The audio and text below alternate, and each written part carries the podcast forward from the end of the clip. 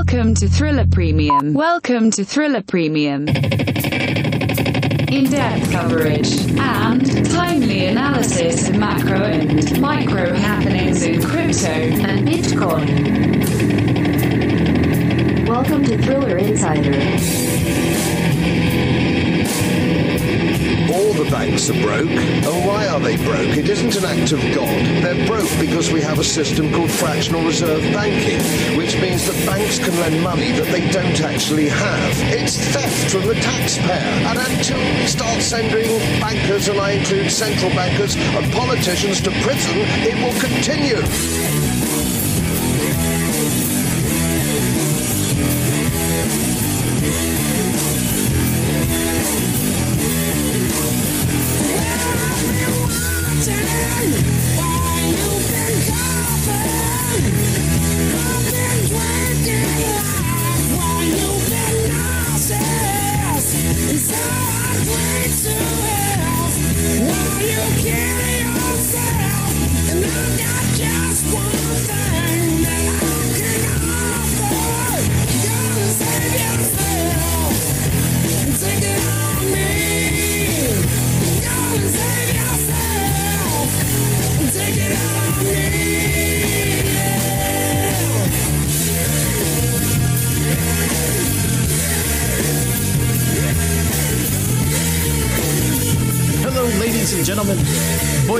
Girls from around the world.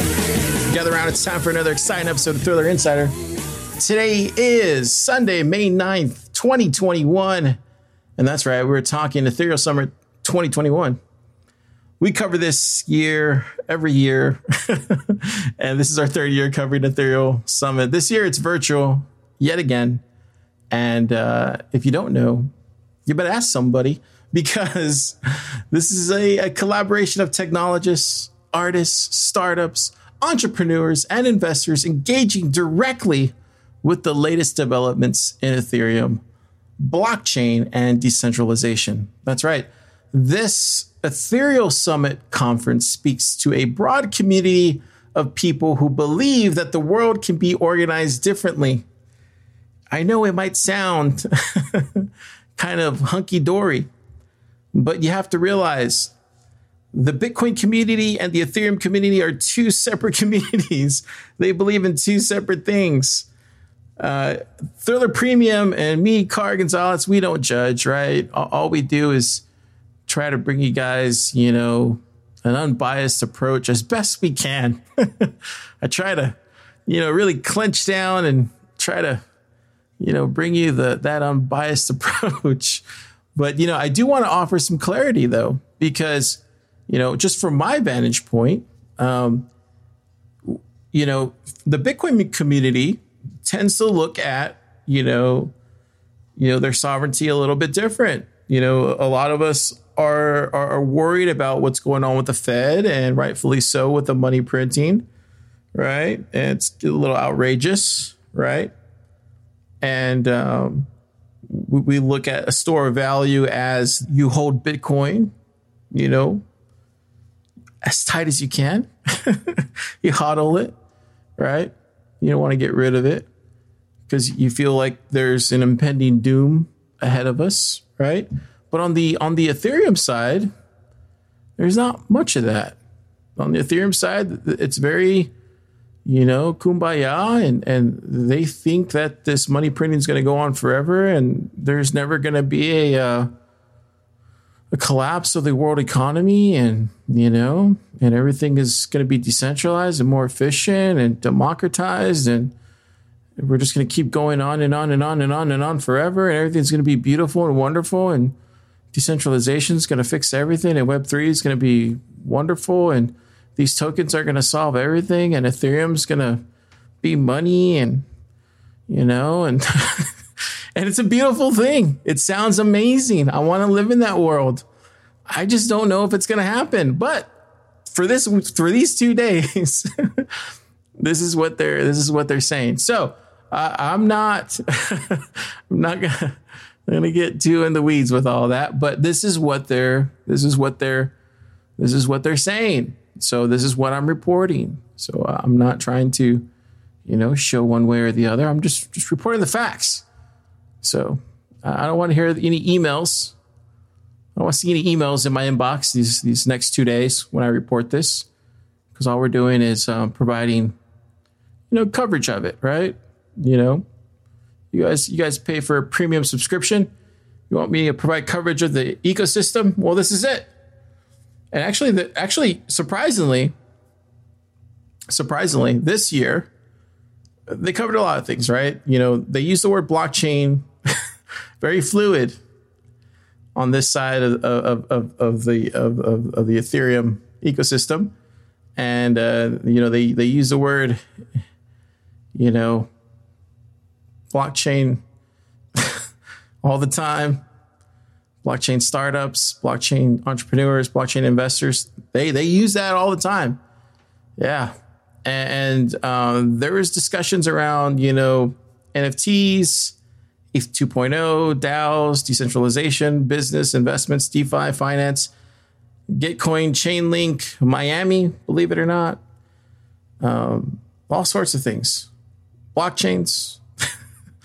and uh, I'm actually excited to, to cover this, right? Because there was like 10 hours each day uh, of, of ethereal you know, nonstop ethereal, back to back ethereal, Ethereum, just news, projects, everything that you can that you could want. And it was just me watching this, listening, taking down notes, you know, doing it for y'all. Really doing it for y'all, you know, thinking like, what is my, what are my listeners going to want to hear? What do they want to know? What are these these uh, insights they're going to need? And I did the best I could, you know. So today we're I'm bringing you the highlights because I I feel like and, and, and it's and you know this is no knock on ConsenSys because you know they're a great or you know they're a great you know venture production studio and software development studio and I mean, they do everything now, right? They do enterprise. I mean, I mean, they even create their own developer tools. They pretty much do everything at this point. Um, so I, I mean, it's no knock on them. It's just this, this, this. They really need to spread out this conference. They really need to do it over three or four days. I mean, at this point, because it's just too long, you know, and um, you know, it's it's just too many hours in one day, too much information um, too many projects, you know, that that they're shilling in there. And it's not a knock on them. I understand that they need to gain traction for some of this stuff.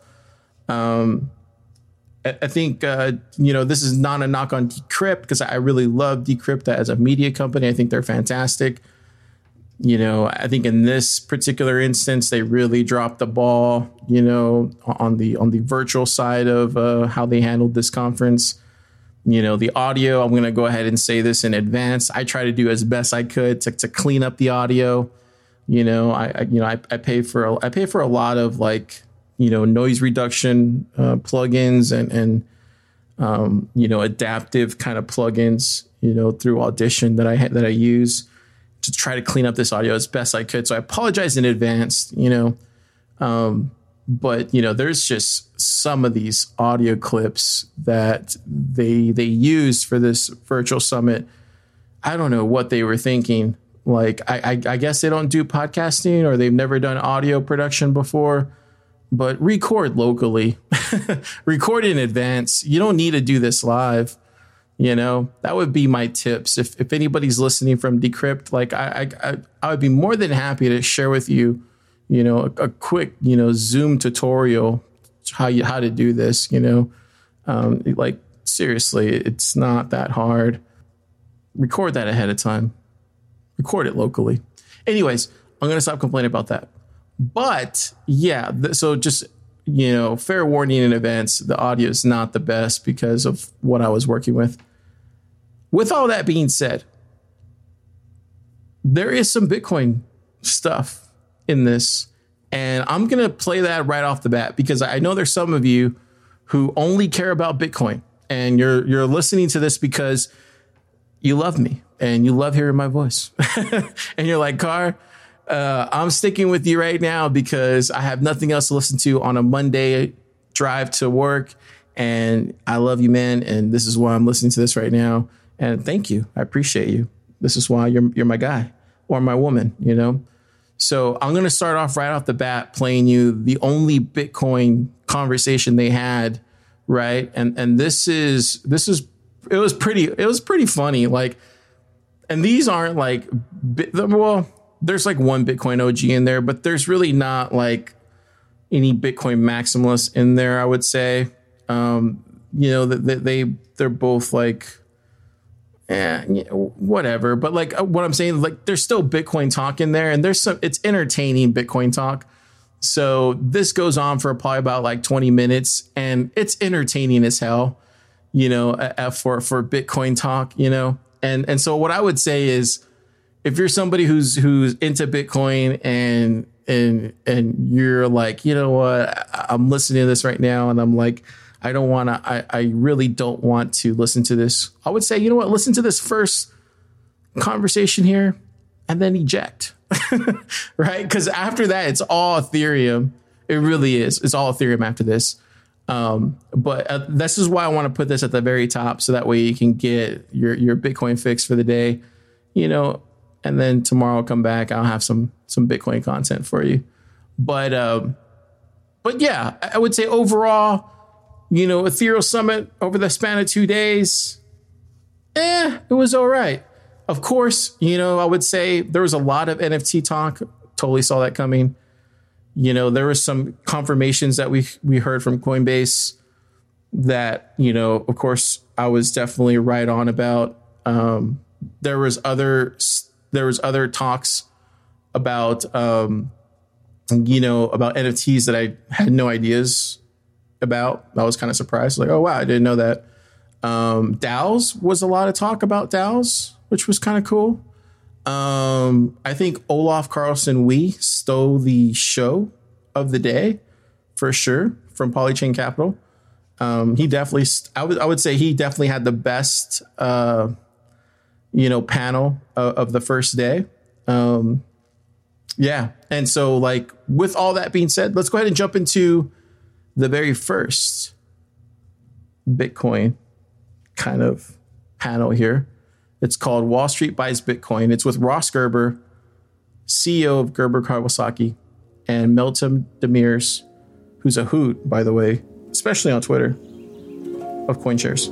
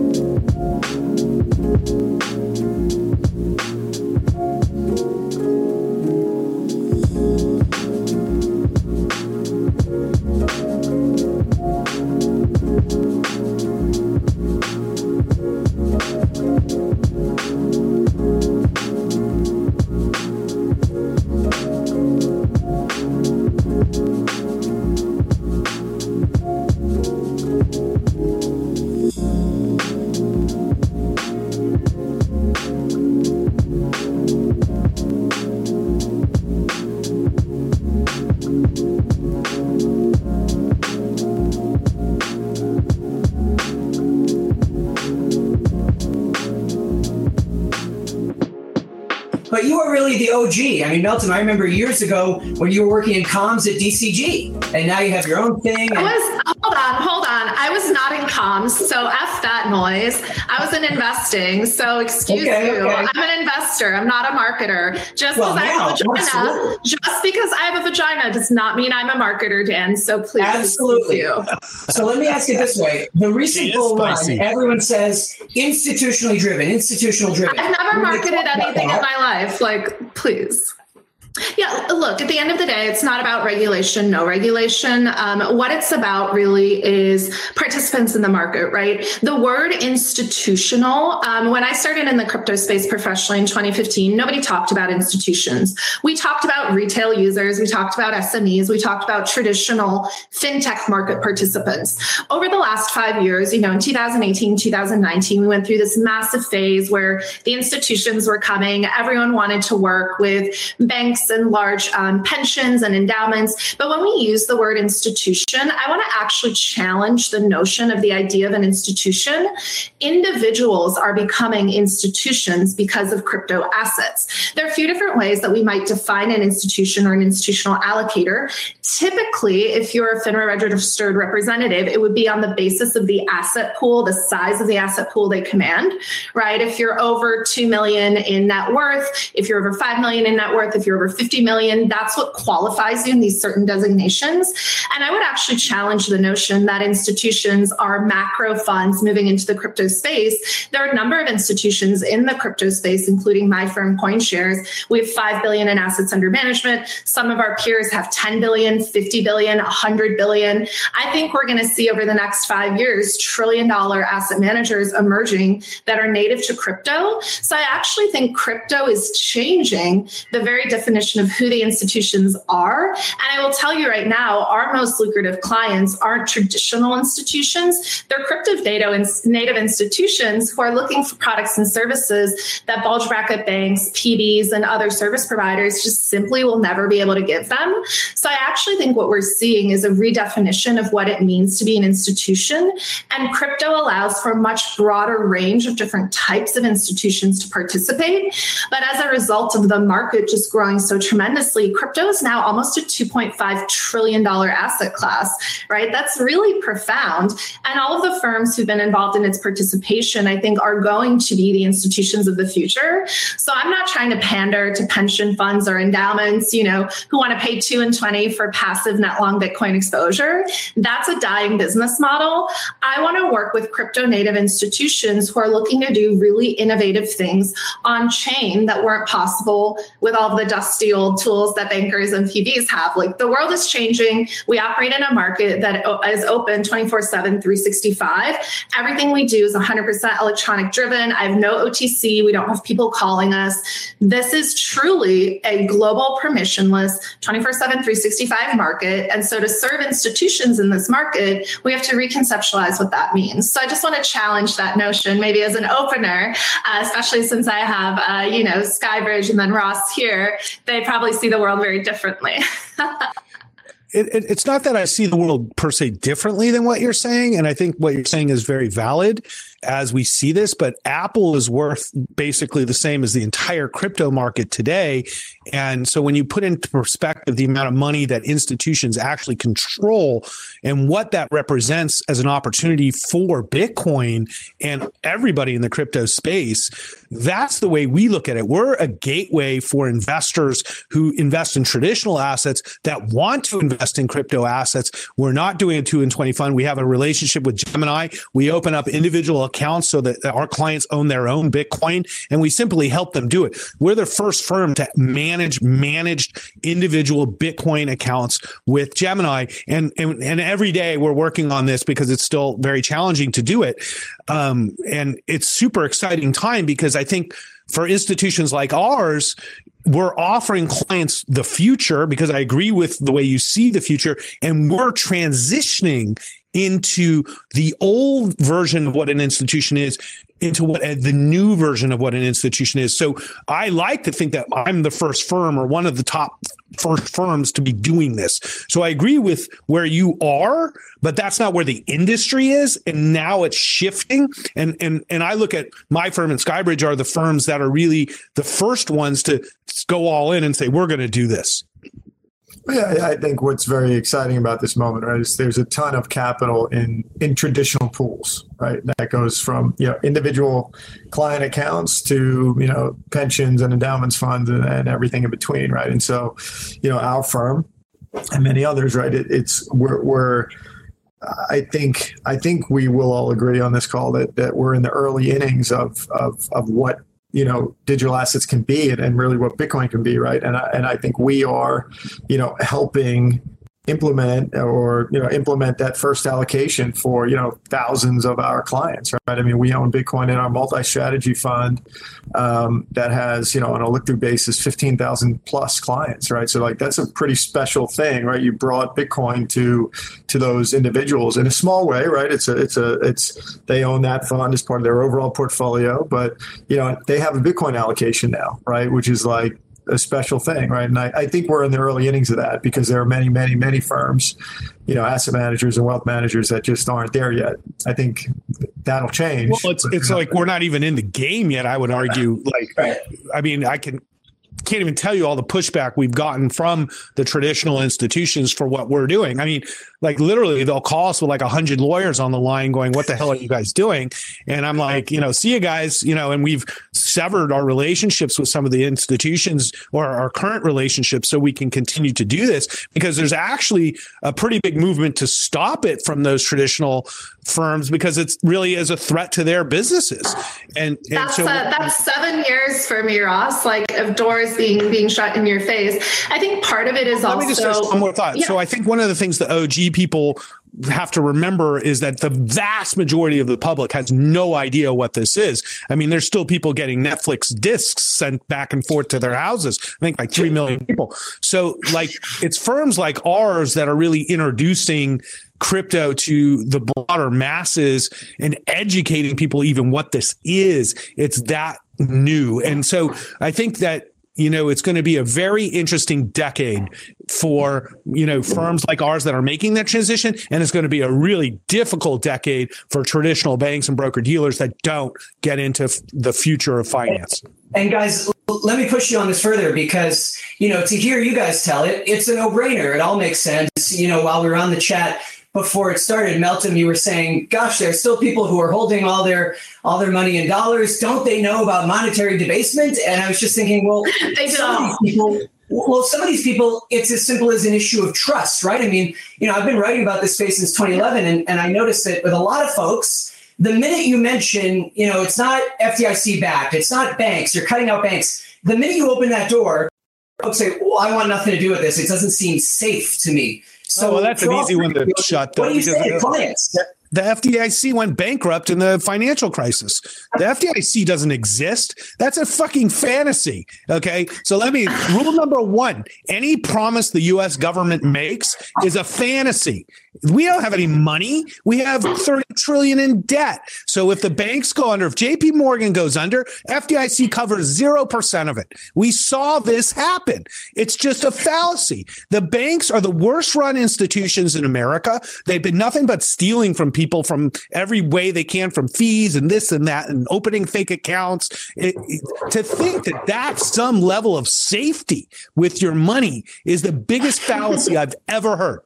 Ever. And so, I've been through so, how many so Ross, financial crises? How many have we had? So Ross, I would probably articulate that slightly. So I get really spicy when I talk about crypto. When I talk about banking, I think the really hard part, Dan, is most people, uh, most institutions in particular, right? They don't have to compete.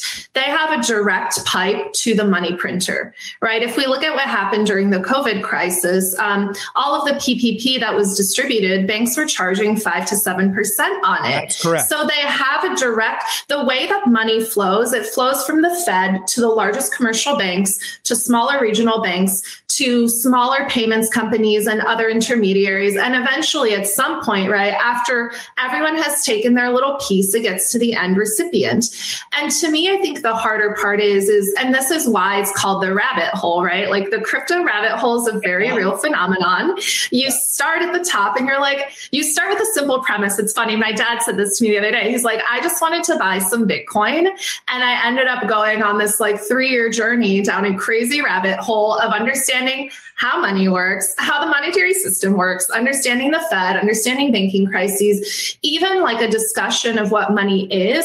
I think at a basic level, the conversation we're really trying to have, Ross Stan, and, and you know, I think you've articulated this to some degree, is um, the printing press, right, which was the la- like one of the major technological shifts in our world that accelerated a, a, a big trend. What the printing press enabled was the separation of state and religion right?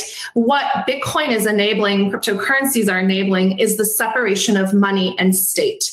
And so I think at a fundamental level, what we're trying to do is a really challenging cultural and social paradigm shift that's just going to take a long time for people to internalize because change is really, really hard. Like it's really, really hard for humans to incorporate new information. The fact that we use these little supercomputers in our pocket, like this took 20 years. So I just think it will take a long time for crypto to work its way through the system. But really, what we're attempting to do is to me the most profound thing I can be working on. It's the separation of money and state. And to most people, that is unthinkable, right? Absolutely. It's it's d- disgusting, it's unthinkable, it's scary, it's messed up. They're like, wait a minute, it just completely shatters their perception of the world. And so for them to even acknowledge something like Bitcoin is a complete violation of everything they have ever been raised and taught to believe. Especially in America. Especially. especially in America. Yeah. But you know, ironically, money started as gold and it was stateless when it started. Yeah. The only reason money became a, a, a, an instrument of power from the state was because they could make it that. And so when you go back to 1700, people fought over gold. It didn't matter where the gold came from or whose gold it was. So Bitcoin, and, and I said this the other day, you know, the US dollar was really Bitcoin in 1780. Okay. So if you would ask the British what they thought of the US dollar in 1775, like Ross. Like they would have said it's fucking Bitcoin. You know, like what are these rebels making their own money? Yeah. Controlled everything. And they were like the worst people in the world. Right. And so it's like they're, they, they have slavery and they have killing and they have all this stuff going on. And it was like, you want to make your own money? So I don't see it being any different. We're just going back to when money was stateless. And there's a huge power to that. And that's yeah. this power shift is what you're talking about. I 100% agree with that analysis. Ross, you go down that road and you say, you know, all these things, it's funny. It's almost hard to believe you were someone who a couple years ago, you, you know, and I know you like to shirk Wall Street, but traditional investor, someone running an RIA, you know, a, a Tesla bull, you believe in Tesla, you believe in cannabis stocks, you know, prior to crypto, those were the two biggest investors we were known for. Now, maybe that goes hand in hand with crypto, but Dan, if, if I kick it over to you with Skybridge, I mean, you know, here's a, a traditional hedge fund in some ways, you know, then you have Mooch at the top and the politics, but in some ways now doing this Bitcoin fund, have you guys heard from people, heard from clients who, like Ross was saying, have basically said, "What are you guys doing? What are you guys doing here?" Well, you know, it's actually really surprising because you make an investment like this and you're not you're not sure what the client reaction is going to be. And I will say it, it's really surprising of thousands and thousands of clients. You know, I could probably count on one hand the the folks who have pushed back aggressively on the exposure, which is really really interesting because I, I what what I think that means is that you know folks are generally interested in it, but they don't know enough about it. They don't know how to put it on, and so you, if you have a trusted advisor that's putting it on, like mo- most of our exposures through our multi-strat product, which invests in a lot of different things. So you invest in that product today, you're getting exposure to a handful of different strategies along with Bitcoin in our in our macro book. And so I think that client reaction, you know, says, hey, we're interested and, you know, we, we want to have some exposure on, although maybe we're not comfortable enough to put it on ourselves yet, which is the opportunity, which is the business opportunity, I think, for folks that are. Yeah, that's what we're doing. Access products. Right? Yeah, but I would just counter that and say this is also very US centric conversation right now. If we look globally, we've been issuing exchange traded products in Europe since 2015. We were the first asset manager in the world to issue a passive Delta One Bitcoin exposure. Um, we were the first to introduce an Ether product. Um, we've now partnered with 3IQ in Canada on a new Bitcoin ETF and a new Ethereum ETF. Like the fact that retail buyers in the US want to access crypto can't do it through the largest channel in the United States, which is arguably the largest channel in the world. It's the retirement account channel, right? Yep. It's very difficult unless you go through someone like um, Ross's firm and RIA, or you go through Choice or another platform. Like you can't put crypto in your retirement account unless you're buying a product that trades at a massive premium or a massive discount. To me, the fact that like we haven't done anything to improve the state of market access in the largest capital market in the world is really shameful because the person it's disadvantaging is not the institution who's buying the product at NAV and then selling it to retail at the premium. It's harming everyday consumers and everyday investors and savers who actually need access to this opportunity the, the most. And so, in my view, like the US just feels so far behind from an asset management and exposure perspective. The regulatory paradigm's been incredibly slow to evolve. Traditional asset managers and banks have been really slow to adopt and integrate this technology. And then the fact that a firm like HSBC, right, which has been embroiled in more financial scandals than I could even list here, has the audacity to stop their clients from trading Coinbase or trading MicroStrategy, which are yeah. equities that provide synthetic exposure to the crypto sector is just so incredibly, incredibly demoralizing. It's pedantic. And if I was a retail investor, I'm a retail investor, I'd be pissed. Yeah, but you're you're you're discounting a very important thing that we just talked about. You're talking about taking the power away from China and the United States.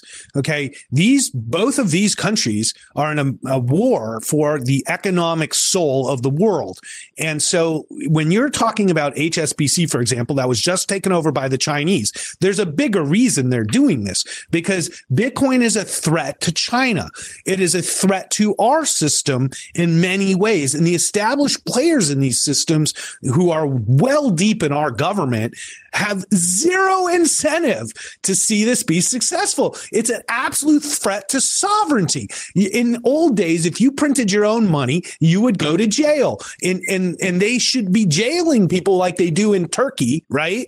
And, um, and so, let's not jail anyone, Ross. I don't like where this. if you're the government, think about it. If you're the government, right, you're losing your financial power to a bunch of rebels. Okay. And that's the way they still look at it. And so there's no incentive for them to help us. Every step of the way has been the opposite. We've had to overcome and innovate around the barriers that are being put in place to Bitcoin's success. And that's why it's become so powerful because the innovations made it better. So the people who ban Bitcoin make it stronger and they don't understand and they don't understand. So and guys, and alone Bitcoin fund, I think you guys will, will get a kick out of this. Like we, there are certain banks that won't send client wires for subscription into our fund. So oh, we had that issue too, money, right? So we had that wild. issue too you know, and, and the client's like, well, what do I do? We're like, well, you have to move those US dollars to another financial institution that's happy to send it. But I mean, that's crazy, right? It's a client's right. money. They want to send they came wire. up like with a new form too. They're like, oh, your clients have wow. to sign a new form to do this. Like the idiot. Like, so I don't have any of these issues. I use USDC. I use on-chain money that belongs to me. It's controlled by my private key. This is the future. I haven't sent a wire in like a year. It's great. well, let me ask you guys you know, you bring up Meltem brings up Canada and some of the things the U.S. has failed to do. We are under the guise of the Wall Street discussion here, and I want to make sure that I bring up the question of the Bitcoin ETF. You know, Dan, we had Anthony uh, on Decrypt a month ago predicting that with Gary Gensler in place, we'll see the Bitcoin ETF approved. Maybe, but I do keep telling people just because he has taught a course on crypto and knows about crypto doesn't automatically mean that he'll be pro crypto. The other question I'd ask you all is now that Coinbase is public, there was all this talk about the Bitcoin ETF, but might some people who want to get exposure to Bitcoin without having to buy Bitcoin just buy Coinbase stock? Yeah. Uh, I, I, would say so. Look, we have a we have a, an ETF in front of the SEC, as as um, uh, as uh, as you know. Um, look, I think we're still, uh, you know, we still think that that there's a good chance it's a 2021 event. So you know, we're we're hopeful. And then, you know, just just to be brief, I think yeah, you could buy Coinbase, but like you know, it, there's nothing like owning Bitcoin direct, right? And so you know, I, I think if you have some investors that are just refuse to own it direct, right? Then fine. But I think it's always right. best. I, I, think the biggest opportunity though is retirement accounts. I don't want to, you know, miss that important issue here. There's over $30 trillion of retail assets in retirement accounts. For most people, the value of their home and the value of their 401k are their primary nest eggs. So for me, the holy grail and the focus this year is I want to get Bitcoin into every retirement account. We're doing it in Europe and we're making good progress there. We have 5.3 billion in AUM. I want to get Bitcoin into every retirement account in America. I want to get into every retirement account around the world, especially in the face of growing taxes. People need a way to invest in Bitcoin through traditional channels. And if the ETF allows us to service the retirement account market, I think it should be the number one priority. It will. It has and, to. You know, I, I, actually have my own ETF in front of the SEC right now too, which should launch very soon. We're in a quiet period. Um, that being said, I absolutely think the, that they will approve Bitcoin ETFs very, very soon. And, and I think the reason is there's too much money in it for the firms not to have a product. And the SEC knows that by not having a regulated product, it just pushes more people into the unregulated markets. And so I think they finally have people at the SEC who understand. But I think the main thing holding it back was liquidity, was can, if an ETF takes in $2 billion in assets in, in three days, can they buy enough Bitcoin? Because ETFs have to follow certain rules and they're quite complex. Like now that I'm doing an ETF, I can tell you it doesn't work anything like you think it works. Okay. it's super complicated. It's not like you're just buying a stock. And so that's the part, the mechanics of it is what I think is held back because Bitcoin was such a new thing. But now that we have institutional owners like Coinbase and Gemini and many others that are huge multi billion dollar firms, I think, and what Tesla has proven is that an institution like Tesla can go in and buy a billion and a half in Bitcoin, sell it. And that's why he sold some the other day. Elon proved, he said, I sold two, 300 million in Bitcoin, no problem the other day. And he proved that this is actually a real asset that's liquid. And I think that's what the SEC needs to approve this. And, and, and so I, you know, we're kind of betting on this in the sense of whether it's in the next six months or in the next year, it's going to happen. And investors want to be in Bitcoin today because once there is an ETF product, you're absolutely right. It's going in retirement accounts like in every firm probably in the country.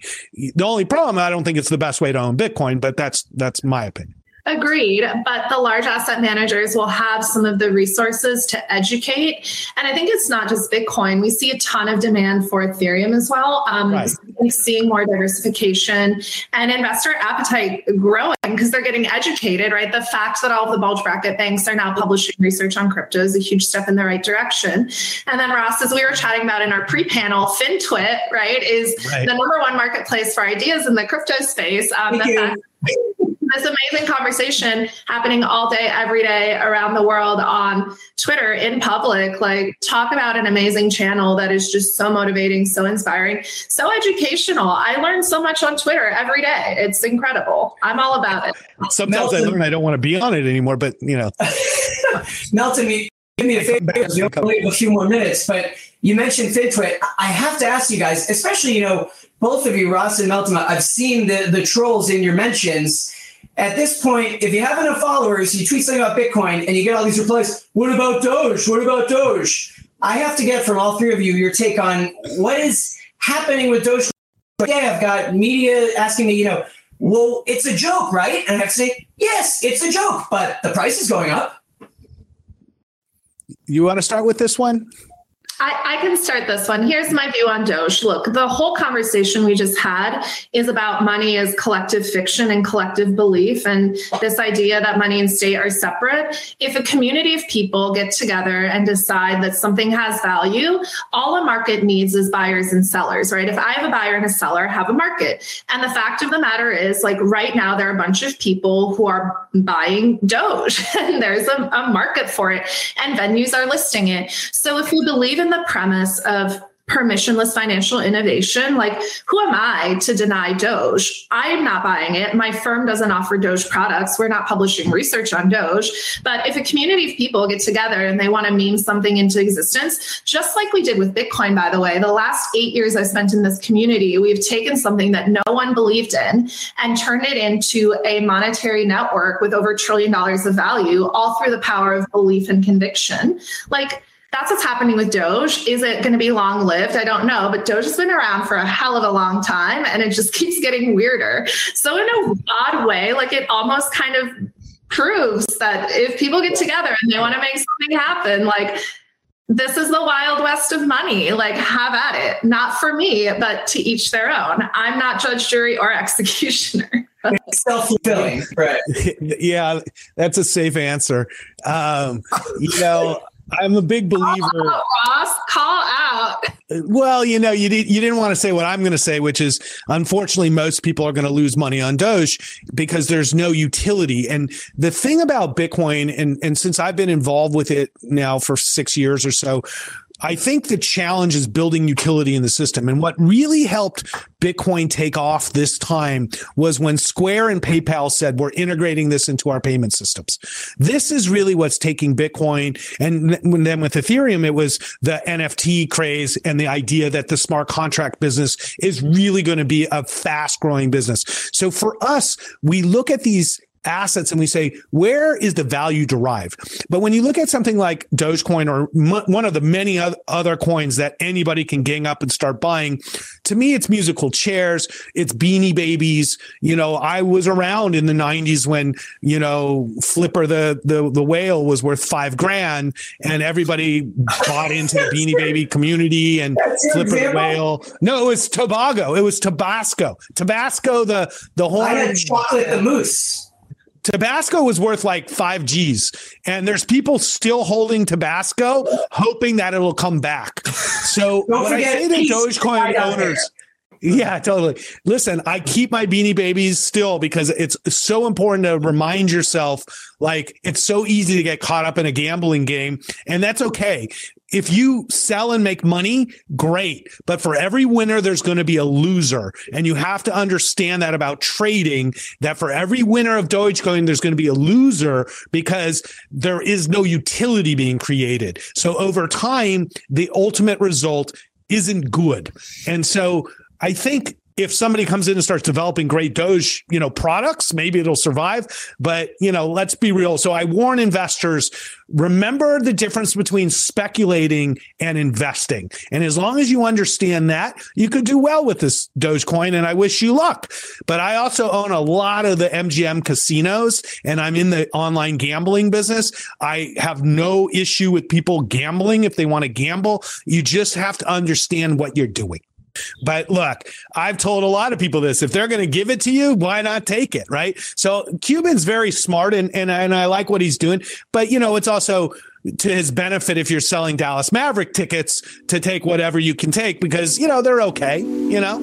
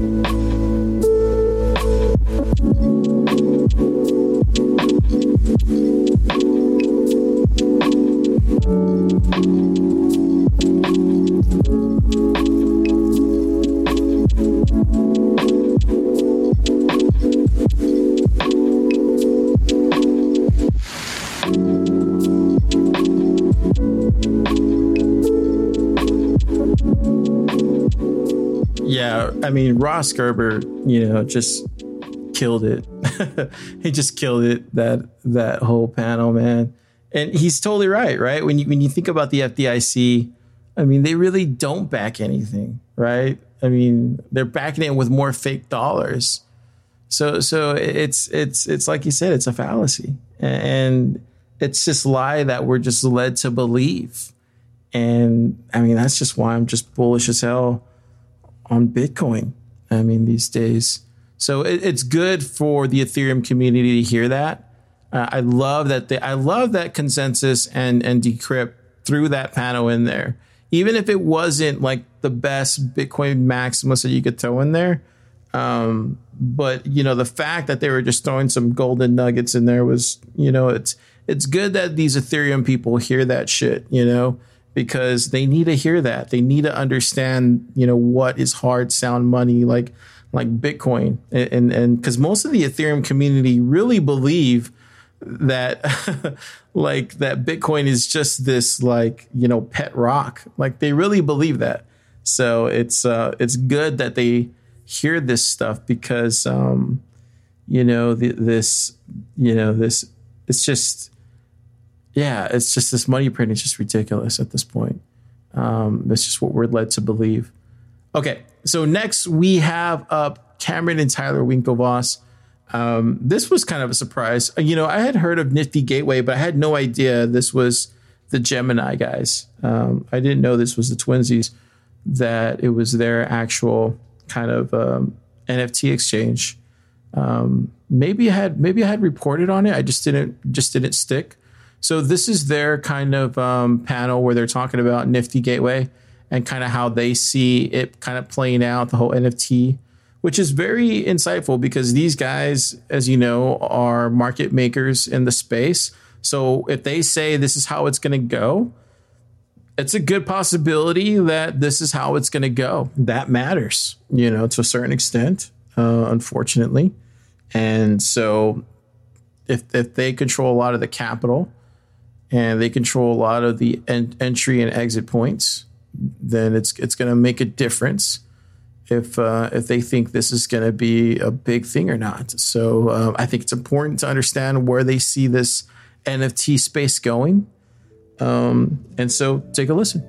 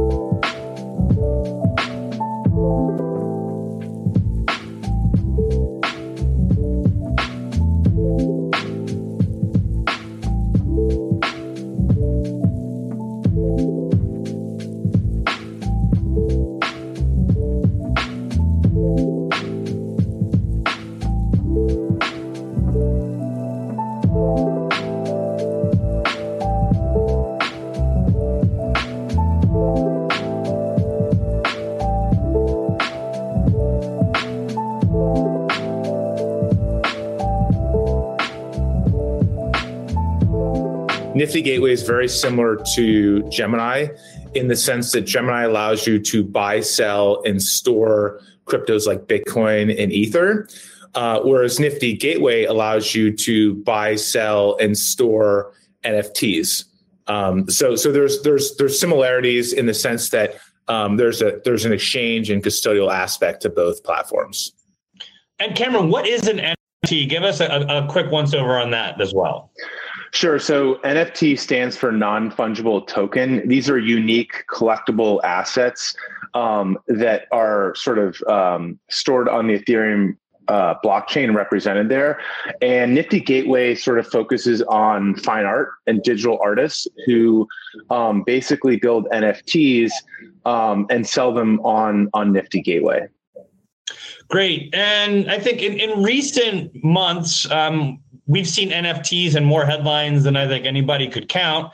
Um, I am now answering instead of what is Bitcoin, I'm now answering the question, what is an NFT? I think more often. Um, but it wasn't always that way. In fact, you purchased Nifty Gateway long before uh, NFTs were in headlines. Um, and it, the, the, the NFT as a concept percolated around for years, even before you purchased Nifty Gateway. Um, in my conversations with you as part of our reporting for the, the cover story that was recently published, um, one of my favorite anecdotes was sort of you guys behind the scenes hitting the ground and trying to help Nifty Gateway happen. Um, in particular, uh, I, I, I, love the story of the role that cold calls played in helping jumpstart Nifty Gateway. Um, one of you uh, was particularly uh, astute at the cold call, and I'd love if you could hop in here and tell us a little bit about wh- what you did, who you called, and and how that helped play a role in getting Nifty Gateway off the ground. Sure. So one of the so you're right. Um, we acquired Nifty Gateway. Gemini acquired Nifty Gateway um, about two years ago, which in NFT land feels like a decade. Um, so much has happened even in this year alone. But one of the important things we we we thought that would be important to the marketplace being successful was the quality of the content. So a simple UI user experience where it's as easy as opening up an account at Amazon um, also, a non crypto experience. So you could purchase an NFT using the credit card in your wallet, which is possible on Nifty Gateway. You could also use Ether um, in cryptos, but if you, you don't necessarily have to. Um, so it's the experience, um, and then the content is king kind of thing. Um, and so early on, about a year and a half ago or so, I started stalking uh, digital artists or artists on Twitter on Instagram. I would DM them. Um, we'd come up with a list of really cool street artists or or, or whatever um, kind of creators, and the hit rate was was pretty good. Um, it feels like maybe three out of ten people responded. A little bit less were kind of interested to hear more in in the concept, but ultimately was able to uh, get in touch with uh, Kenny Scharf, who's a very famous artist who is contemporaries with Basquiat. He uh, agreed to join or do a drop on Nifty Gateway early on, and then as the success kept happening, um, the the cold calls started changing. Um, so people started knocking down our doors. A lot of the people who um, I DM'd and didn't get a response from a year later miraculously uh, you know, responded. They're like, "Oh, this was lost," or "I found this." Um, yeah. and, and so it was. It's a sim- been a similar situation with with Bitcoin. It's like, hey, Bitcoin's really amazing, you know, uh, and kind of we're pitching and, and everybody about that, and sort of getting a lot of no's, and then enter 2017. All those same people are knocking down Gemini's doors. They're chasing us. Tell us about Bitcoin. We need to know. I think you mean 2021, Tyler. Uh, no, no, what I meant is uh, Bitcoin's oh, moment sorry. where, where everyone um, started chasing people in the Bitcoin industry. Um, had been chasing everyone happened in like 2017.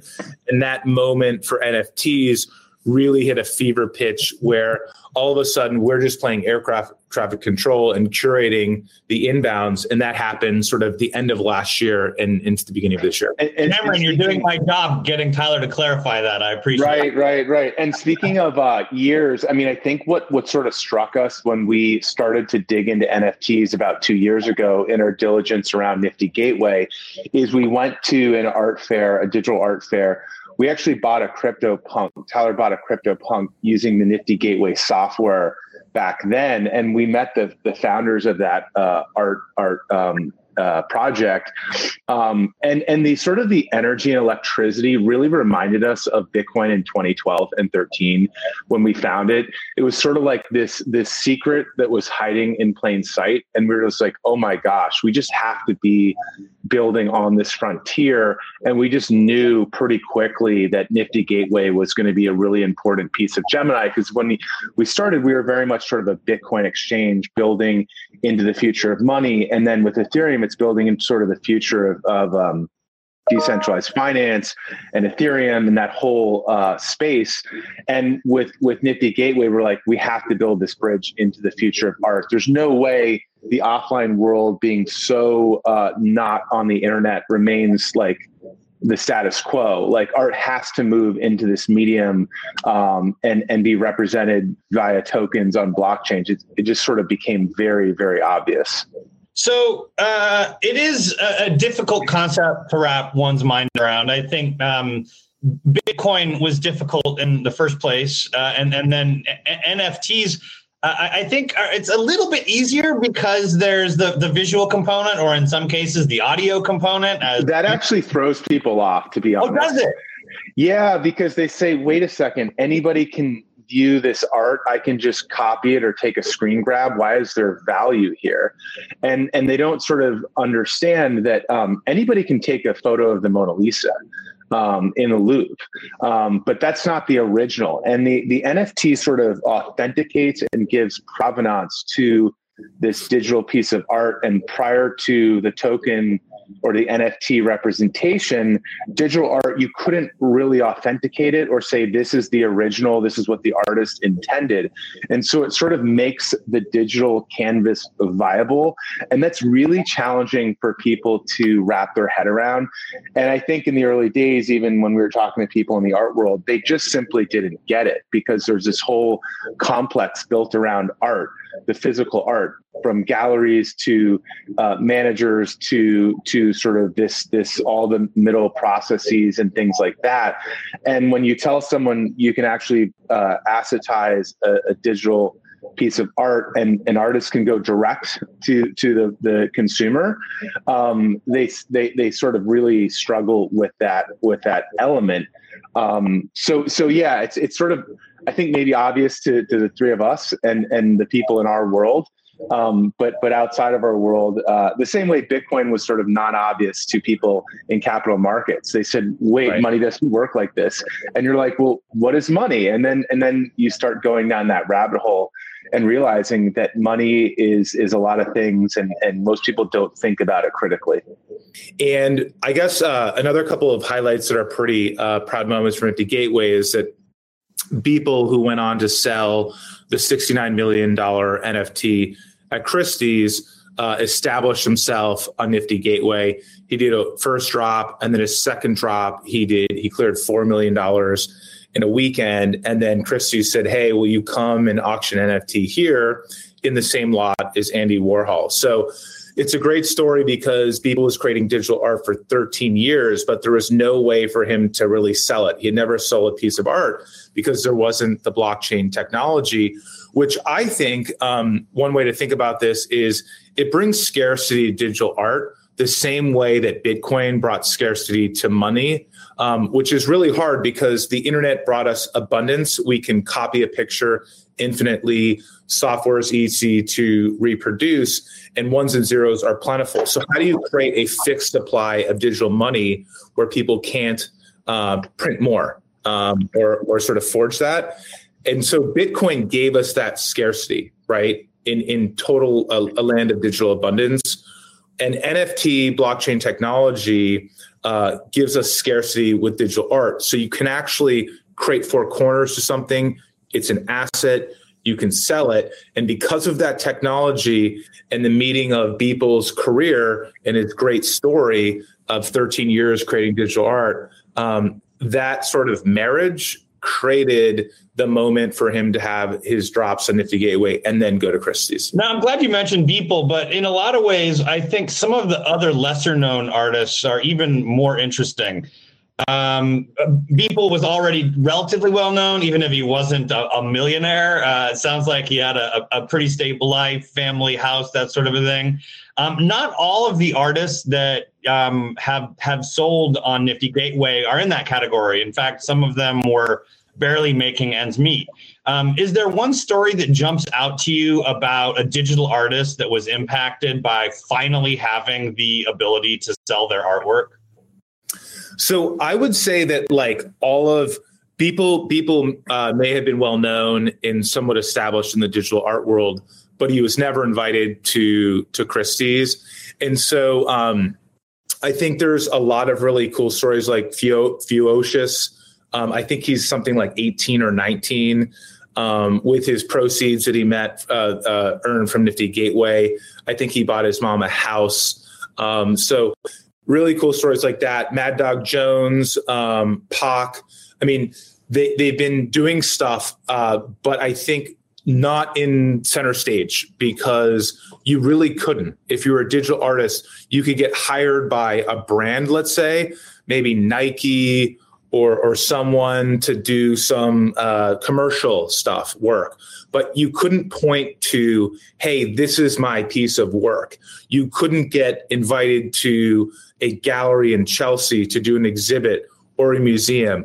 I mean there's been digital art in museums and things like that but like it, it, it again because you couldn't create a beginning a middle and end to it you couldn't sort of package it um, there's been digital money before bitcoin right? But because but before that breakthrough of decentralization um, of of the scarcity aspect brought it really wasn't ready to have the fireworks that we've now seen. So i like to think it's it's this marriage of of the technology and a lot of digital artists that has created uh, this new sort of like art's been in galleries, it's been in nature, it's been on street corners, and now it's moving to the blockchain. So it's sort of the new canvas. And Nifty Gateway is is the gallery of the internet. Is like is the way we like to think of it. I like to joke that that Times Square is the biggest uh, NFT gallery in the world. It just doesn't know it yet. so I one day that. we'll we'll do a takeover. I was just say the the Weeknd dropped um, a few weekends ago, and that's obviously a huge name. He he uh, did the Super Bowl halftime show. Um, and Tyler, you, you, I think you had an, a few more names you were going to mention. Um, yeah, so Deadmau5 did a collaboration with Mad Dog Jones. I think Deadmau5, I mean, he's a pretty very well known DJ. And the really cool thing about that collaboration is that he provides the sound, sort of the soundtrack to the NFT, and Mad Dog Jones provided the visual nature to it. And so these are both individuals who are very obviously creative and talented uh, one more in the audio side of things, one more in the in the in the visual, and the the medium of NFTs allows you to marry those together. So. I guess the closest thing we had to that was maybe um, back in the day when we bought CDs. There was album art and covers, but um, again, there was it wasn't like scarce, um, and so we can actually create or creators can come together and, and build um, build build uh, this content in a way that um, other mediums you couldn't quite mix mix them together and mash. So, like you can buy a Warhol, but there isn't a soundtrack necessarily to that oil and canvas that now we've created with NFTs. So you can kind of bring bring these luminaries from different fields and build them together. So it's it's a very different uh, type of content. So I think um, I, I, have I don't know that much about Binance's marketplace, but I think that um, one of the things that we found is is we really have a team or teams in Nifty Gateway building relationships with the artists and helping them understand the medium and and it's just sort of a little more simple a little more complex than just hey here's here's a place to sell things. Um, and I think we've done, our team has done a really good job of building those relationships and, and fostering them. Um, and as Tyler said, content is king. So I think ultimately marketplaces will rise and fall based on the quality of art and or content if they're in a different vertical that they provide to their users in the price discovery. Um, and so, yeah, I think it still sort of remains to be seen. I think what you can expect from Gemini and Nifty Gateway is uh, more integration over time in the sense that maybe you can look at your portfolio in your Gemini dashboard or use Gemini to access your Nifty Gateway account. Yes. So uh, the metaverse is like a virtual world. If you've seen the movie Ready Player One, it's this idea that uh, it's this virtual world that you can go and do things kind of like the real world. Um, and in the virtual world um, that that we'll live in in the future, um, you can bring NFTs in there. So you can go to a gallery and view NFTs, buy NFTs, um, and and and whatnot. Um, some really cool applications of virtual worlds that we've seen so far are Sandbox, Decentraland, Somnium Space. Um, they're very cool. Check them out. You can hang out them, and obviously NFTs. You can bring them from Nifty Gateway eventually into these worlds. So um, sort of recreating the idealized world, um, but in the virtual sense.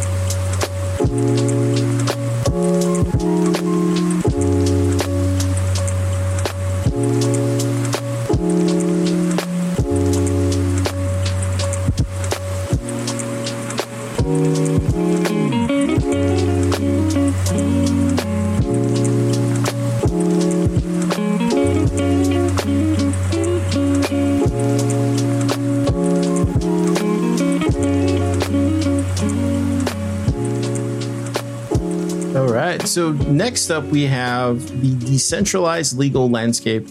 And this is where it kind of gets really interesting because a lot of this stuff is not talked about um, pretty much anywhere else. So this is kind of where this is why you go to conferences. This is why you you go and seek out this information um, when you do travel to these things. Is, is to kind of get uh, these one-on-one meetings with these people and, and to get to talk to them after these panels are, are finished, you can go walk up to them and get these interviews, or walk up to them and get some more um, information about what they discussed. Um, and this is about the legal side of NFTs and and, and how that um, you know works. Um, because this was a lot of this is a lot of what happened, you know, post you know ICO in, in 2018 or yeah 2018 early 2018 you know during that time when you know we were going to a lot of conferences in, in that year there's just a lot of legal panels about ICOs and stuff like that and STOs back then. There was a lot of talk about that too. Um, and so this is what you're seeing now. Uh, NFTs are the are all the rage these days. So of course you're going to see a legal panel on NFTs, and they're going to talk about uh, who owns the IP for that NFT, and do, does the person who buys the NFT actually own the actual legal IP of the NFT to do with whatever he wants with it and and how that you know stipulates to the artist and vice versa. So this is a panel about all that and, and I thought it was very interesting because it, you know as you know there is a DMCA that passed in the the early 2000s and, and that affects you know what goes on now um, in the um, in the um, digital space. So it, it it it informs one and the other. And as you know, right now, Gary Gensler is the SEC chairman, and I'm sure there's going to be some laws passed during his tenure there. Um, um, so I think I think a lot of this will be kind of um, expressed here in the very near future. But in the meantime, we have Tonya Evans. Uh, she's the visiting professor at Penn State University Dickinson Law. Uh, we have Marta Belcher. She's a general counsel at Protocol Labs. And then Stuart Levi, uh, he's the blockchain and digital assets of Skadden and Arps um, to kind of discuss how all these NFTs work together um, and how they um, can kind of complicate and kind of streamline a lot of these um, digital assets and how they complicate art in a way and how they possibly could streamline it in a way with smart contracts. It's complicated, to say the least, but very informative because you'll definitely learn some things, especially if you're a, you know, if you're an artist or somebody who's looking to get into NFTs. Um, this could probably help you. Or at least, at least you'll know who to reach out to. I'll put all the links and stuff here in the show notes, so you'll have um, you'll have all that stuff here to you know to get in contact with these people. Okay, let's take a listen.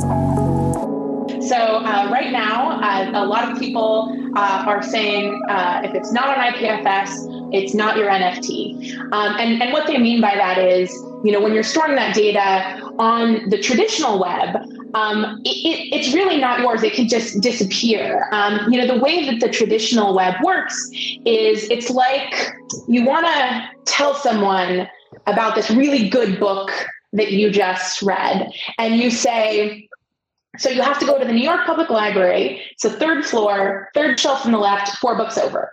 And so you fly there and you get there, and that book may or may not still be there, right? Like the librarian could have taken it away, or someone's checked it out, or someone ripped a page out, right? And that's how the traditional web works. You know, you're going to when you go to a web page, it's being retrieved from a particular server somewhere in the world. Um, and IPFS. Uh, is is like saying to your friend instead oh i just read this really good book. It's called gone with the wind. And they can just look up gone with the wind and and, and read and read the book. Um, and so um, the idea with ipfs is that it st- it stores things it uses this thing called content addressing. So you address the content directly using um, a, a, hash of that particular content. So instead of referencing a location, you reference the thing itself. Um, and so that can be stored all over, um, and you will just retrieve it from whatever the closest thing to you is. Um, you know, if that's on your computer already, if that's on someone's device right next to you, you know, you don't have to have things pinging across the world. Um, and so the idea here is, you know, there are all these new uh, projects that are doing NFTs, and that's great. Um, but many of them may or may not be around in a few years. And, and if that's the case, um, you know, you really want to make sure that this thing that you paid all this money for, that you still have that thing. And so the best way to do that, um, in in my biased opinion, um, but also I think in a lot of, um, of people's unbiased opinions, is to store it on IPFS. It's not the the issue of fractionalizing an NFT per se that creates the issue. So I can take an NFT and get a bunch of people together, and we all um, put our money together, and we we purchase something, and you know go off and and and enjoy the work and then maybe resell it.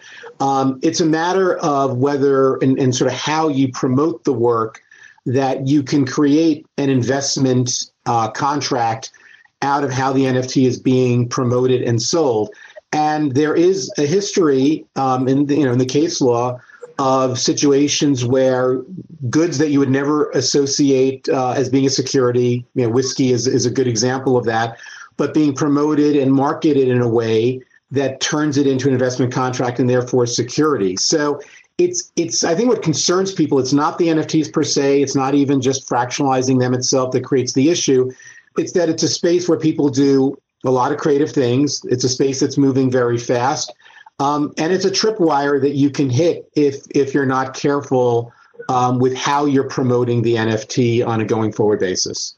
Relying on a platform storing your work, um, you know, leaves a lot of large rights holders, you know, globally well-known rights holders, a little bit uneasy.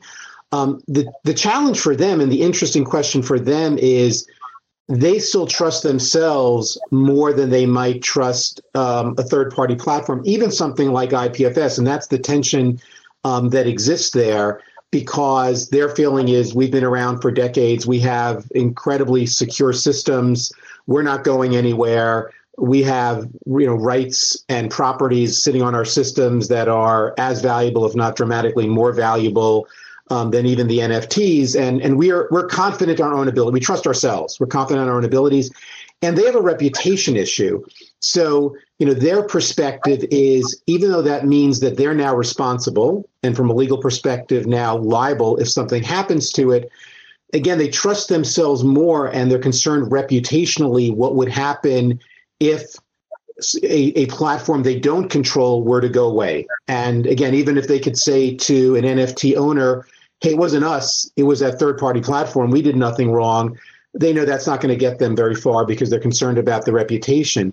So an interesting tension that exists already today. I mean, you know, we're not we're not that many months into NFTs um, hitting what I'll call the mainstream, which is um, rights holders, traditional rights holders looking at NFTs. there's a real debate as to whether they want to store the works themselves because again they trust themselves and their own security and their systems and and feel comfortable with that and you know can sell that internally versus trusting newer platforms or you know even IPFS which is nothing again against the power and security of IPFS but it's it's relatively new compared to a company that's been around for you know 75 years um, and that's a real interesting tension point the, the the intersection of liability and reputation and and the newness of this which I think is an, an evolving story um, that we're going to see play out over the next couple of years. So, what's interesting about NFTs is that it's a technology that is bringing together um, a lot of different stakeholders, a lot of different players, and you can look at it through a lot of different axes. So, you've got everybody using the same technology, ranging from digital artists and two guys in a garage band to iconic property rights holders, uh, well known musical artists, um, entertainment, everybody using the same technology. Um, so that's one axis to look at it. The other axis is you've got existing works that people are now looking to create NFTs out of, as well as new works that are being created just for purposes of NFTs. So all of those things are coming together. The rights that you need to create an NFT is not so clear. And for if you're a if you're a rights holder where you hold all the rights, so there are bundles of rights that you can hold if you're looking at it from an intellectual property law perspective. If you've created your own work, you hold all the rights. No one can tell you that you can't create an NFT of your work. However, in a lot of agreements and a lot of relationships, especially in the music industry, um, the entertainment industry, those rights have been allocated amongst a different a number of different parties um, the rights to promote something, the right to create merchandise from something. And so it requires looking at agreements that, in ex- that are in existence that did not contemplate NFTs whatsoever, probably don't even have something in the agreement that is a, that's similar to an NFT, and now sort of going in and trying to um, decipher who has the rights to create the NFT based on what those agreements say. Uh, what we are seeing already is companies very well aware of this new space starting to hardwire NFTs into agreements on a going forward basis. But in terms of existing agreements, it really is again, not, and if, if you're not the sole rights holder, a little bit of a case by case basis of looking at if you think about someone, uh, you know, movie studio, studio wanting to take uh, an iconic clip and selling an NFT of that video clip thinking about the rights that they have to be able to do that. So it's a very interesting issue. You know, if you're a lawyer um, in this space, trying to figure out um, for a very uh, new application of a technology in some pretty traditional agreements and pretty traditional rights, how those come together. So that's on sort of the um, IP or NFT creation side.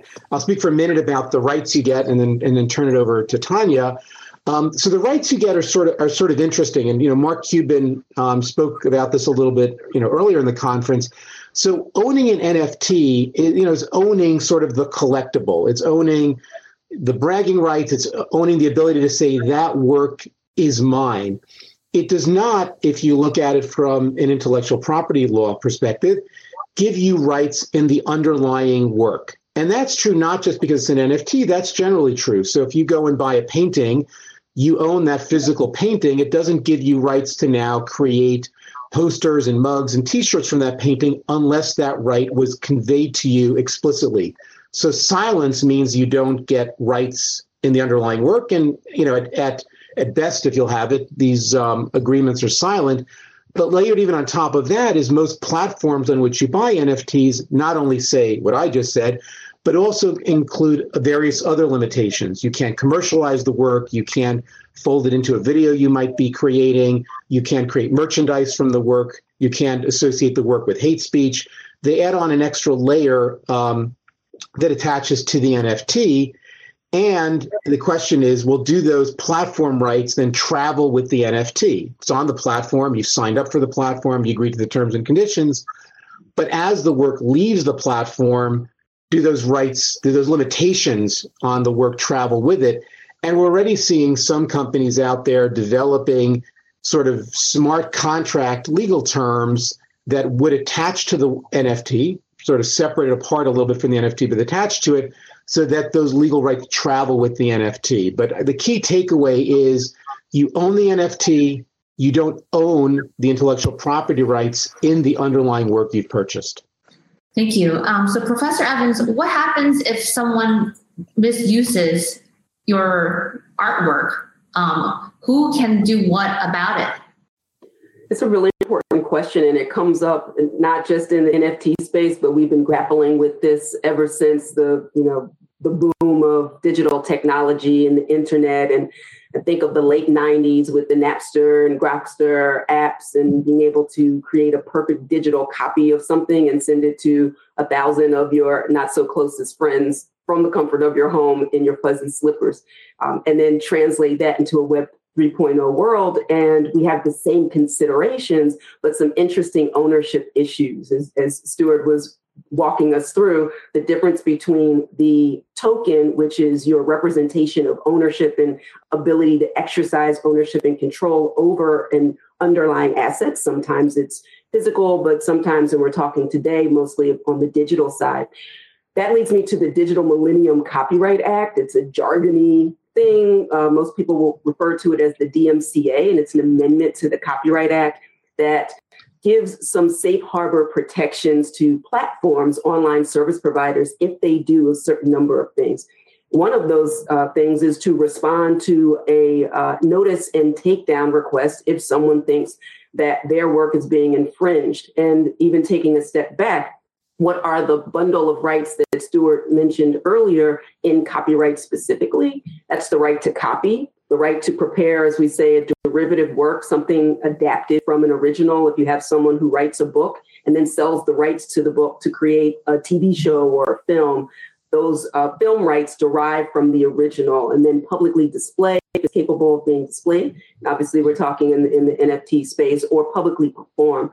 That bundle is the bundle of copyright. So if someone is uh, reproducing or displaying publicly without your permission, you have some options. One of the things I hear is I'm just going to go, you know, community is strong in the space. I'll go on Twitter and, and put them on blast. That's lovely, but that's not going to advance your cause. It may get the community to turn, but you should really be communicating with the platform to say, hey, that's my work, and go through the process of a notice and takedown. The platform, in order to protect itself, from some type of secondary liability for mm-hmm. copyright infringement would take it down. The other side of that, though, is that you have to have a good faith belief of infringement because it is a double edged sword as well. Users can say, actually, I, ha- I am using this based on fair use. And they too can make an argument uh, within the terms of notice and takedown. So it works both ways. Final point about uh, not necessarily the DMCA, but aligned is the Case Act of 2019 that was passed at the end of 20 or enacted at the end of 2020. And by the end of 2021 or 2022, there'll be what's called a small claims enforcement board or copyright claims board. And so it's easier to protect rights on both sides, both for uh, creators here in the United States and also for um, for users as well, so that we have the adequate balance of protection when it's appropriate, but fair use when it's appropriate as well.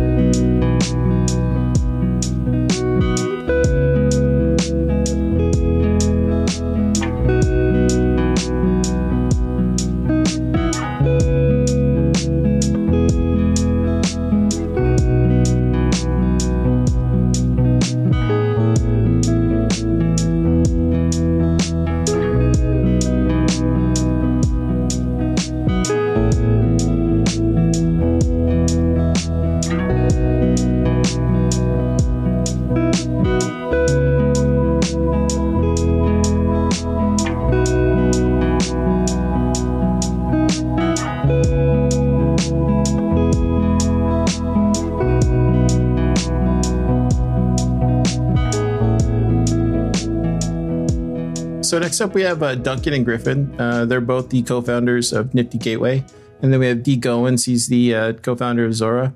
Um, they're talking about the NFT art boom that we saw here in February and March, right? And then we saw it kind of, you know, kind of crash with uh, not crash, but kind of, you know, kind of go down here in April, um, and then May kind of just it's kind of stable, I would say.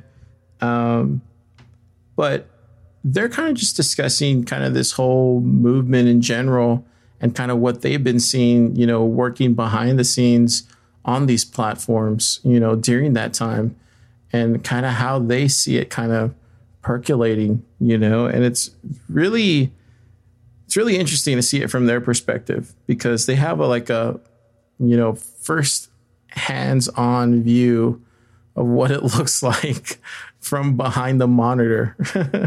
you know, seeing new users come in, seeing new creators come in, and then seeing all that revenue come in at the same time. So um, surprisingly, and this is kind of I, I kind of already knew, but after hearing them talk about this, I didn't realize how mi- how off chain they were when it came to this NFT um, stack that they were building for these websites. Yeah, and then it was kind of you know at what scale you know that was, and kind of makes sense because they would have to handle all that traffic because they were seeing like millions of users, right? So it just wasn't like you know hundreds of thousands. So it makes sense, but it's kind of it's kind of interesting that Ethereum just it's kind of it kind of reminds me of CryptoKitties right? And how locked down that website was, you know, in 2017. Um, so I guess they didn't want that to happen again. Okay, so take a listen. It's actually pretty interesting.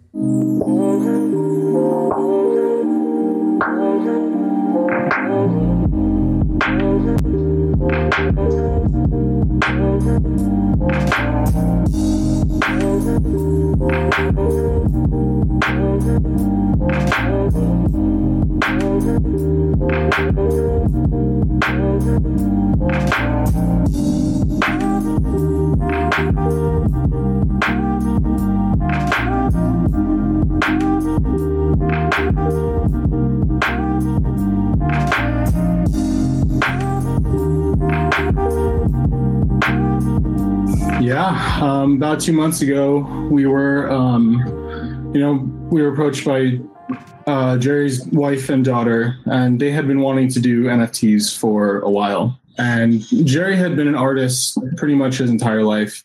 Um, and he made line drawings, he made, you know, watercolors, uh, photos. And towards the um, end of the 80s and the 90s, he started making digital work, like exclusively digital work on computers. And not many people have seen this type of work. It's been in galleries, but we managed to uh, release a never before seen digital artwork from him that was made in 1990. And it's called Gift. It's live on SuperRare now. Um, part of those proceeds are going to go towards, you know, the environmental um, conservation and the coral reef, which is uh, coral reef protection, which is something that Jerry pioneered for, you know, most of his life. So it's a beautiful piece. I when I first saw it, I was like, I, I don't even know what to think. Jerry's been, you know, an idol of mine forever. And I was grateful to have poster behind me. So being able to work on this was just, you know, a true, true honor. Right on. So we, we're talking about art. And so the art world right now is looking at NFTs and assets, digital assets, and, and saying, okay, we'll try this. Um, some auction houses, I won't name any names, um, that have been around for quite a bit, are talking about how this movement is temporal and is not going to stay, and that the NFTs, particularly maybe maybe they're not art. So how do you define art? What is art to you? And Griffin, I'll let you start. Yeah, great question. I mean, I would just say newspapers said the internet wasn't important either back in the 90s and like I think we all know how that turned out. So that's that's much more how we see it, right? Like NFTs are 100% here to stay.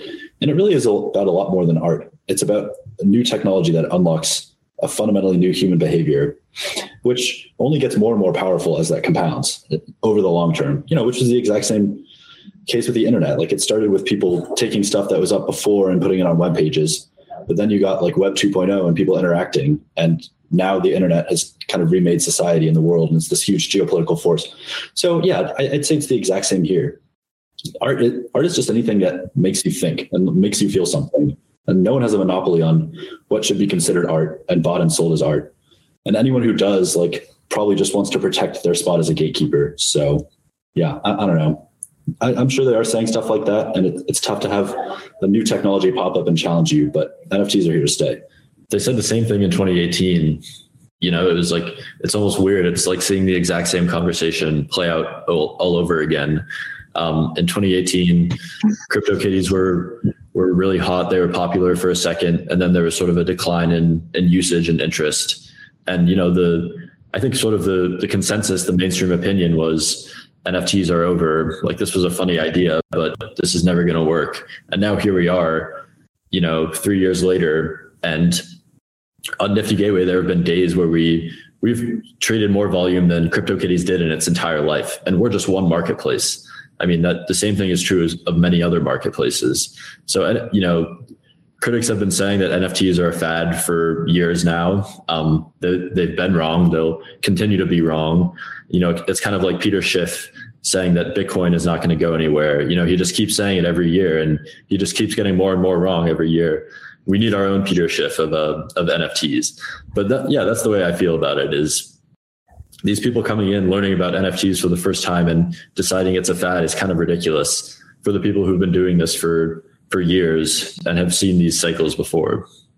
I think uh, there's a lot of conflation between NFT, the technology, and the art that uses NFT, the, the, the technology of it. And when people talk about NFTs, they, they often think, oh, I'm talking about the art itself, but they're not they're two different things. You have the art that is used to be exclusively um, that was digital and exclusively like impossible to verify, impossible to own outright. Um, it, it, there was this disconnect between the traditional physical art world and the digital art space, which digital artists are artists. Like I don't even like saying digital art because it's not accurate. And what NFTs and this technology allowed these artists to achieve is sovereignty, is value, is ownership, is um, is scarcity, and I think that that in and of itself is what makes this space so important, and also what will let it stand the test of time. I mean, just like the internet, like it wasn't just an email machine, it wasn't just you know what it initially started started out to be, and so will this. You know, we worked with with Pak and Sotheby's the the collection I thought was was fascinating and very unique because it really made use of the the digital medium. And I think honestly, the you know the the artists creating right now squarely belong in the canon of art history, in my opinion, because society is increasingly digital. We increasingly spend our lives on the internet, and art is a reflection of society. So it makes sense that we finally have an art that's a reflection of our our current time.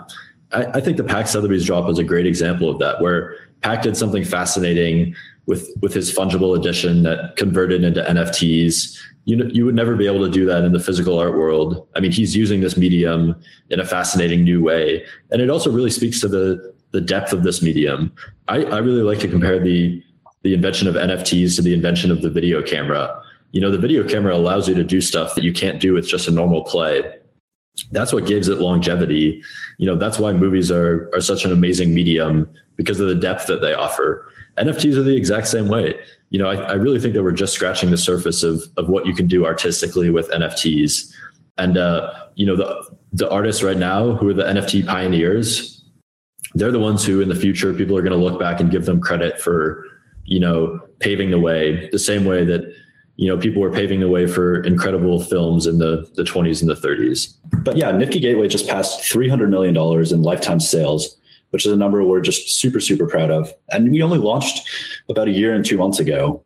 Um, and it just shows the incredible pace at which the space is growing. And Dapper Labs Project Top Shot, which I think is the highest vol- total lifetime volume of any project. I'm not quite sure, but you know, I think it only has around 550 million or 600 million, somewhere in that ballpark. And Nifty has, you know, around 50% of that. And they were just raising money at a seven and a half billion dollar valuation. So yeah, I mean, here at Nifty, like we're just really excited about empowering artists. And like, I think the numbers show kind of what we've been able to accomplish in the first year. A lot of people have made themselves out to be villains in this space, um, being like anti NFT, and more specifically on the anti on the environmental aspect of it, in the sense that you know when that website came out that said this is how much you're destroying the the the planet for minting this one piece of artwork uh, you know information came out that that was completely photoshopped completely inaccurate. There's no real way to calculate per per minting impact on on uh, on the planet because ethereum network's always running at capacity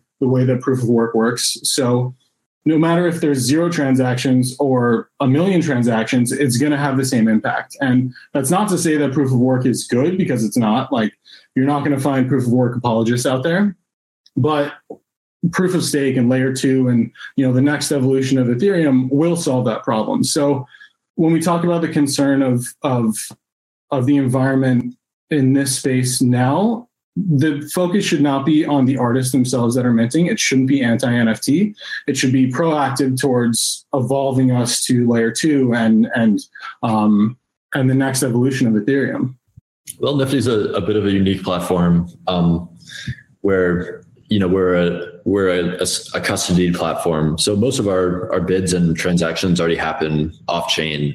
Um, you know, which which minimizes the amount of time that we spend interacting with the blockchain but we're definitely working on our own solutions. We have a, a minting system that's going to reduce the amount of block space we use by around 99%, which is, uh, you know, been tricky for us to develop technologically. We've hit some hurdles, but, you know, we're still confident that, uh, you know, we'll be able to deploy that. We've also committed to going carbon negative.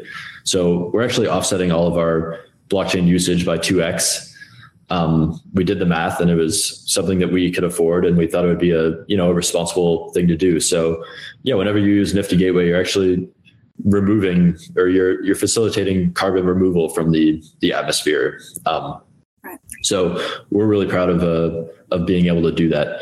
And yeah I, I mean i think the transition to proof of stake is coming.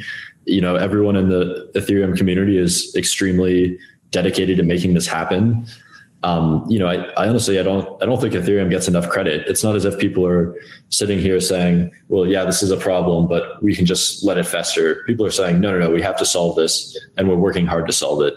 And yeah, I would also add, I think a lot of the arguments, especially the environmental ones, like out on a lot of the nuance. You know, Bitcoin has a lot of functionality that incentivizes research and development into clean energy and can kind of use you know electricity to generate money which helps kind of serve as a battery. And you know i think a lot of the arguments are kind of malthusian which you know they're saying like electricity usage is bad which is just something i would fundamentally reject. Like i think clean energy is coming. Like consumption is not unethical in my opinion. Electricity use is not unethical.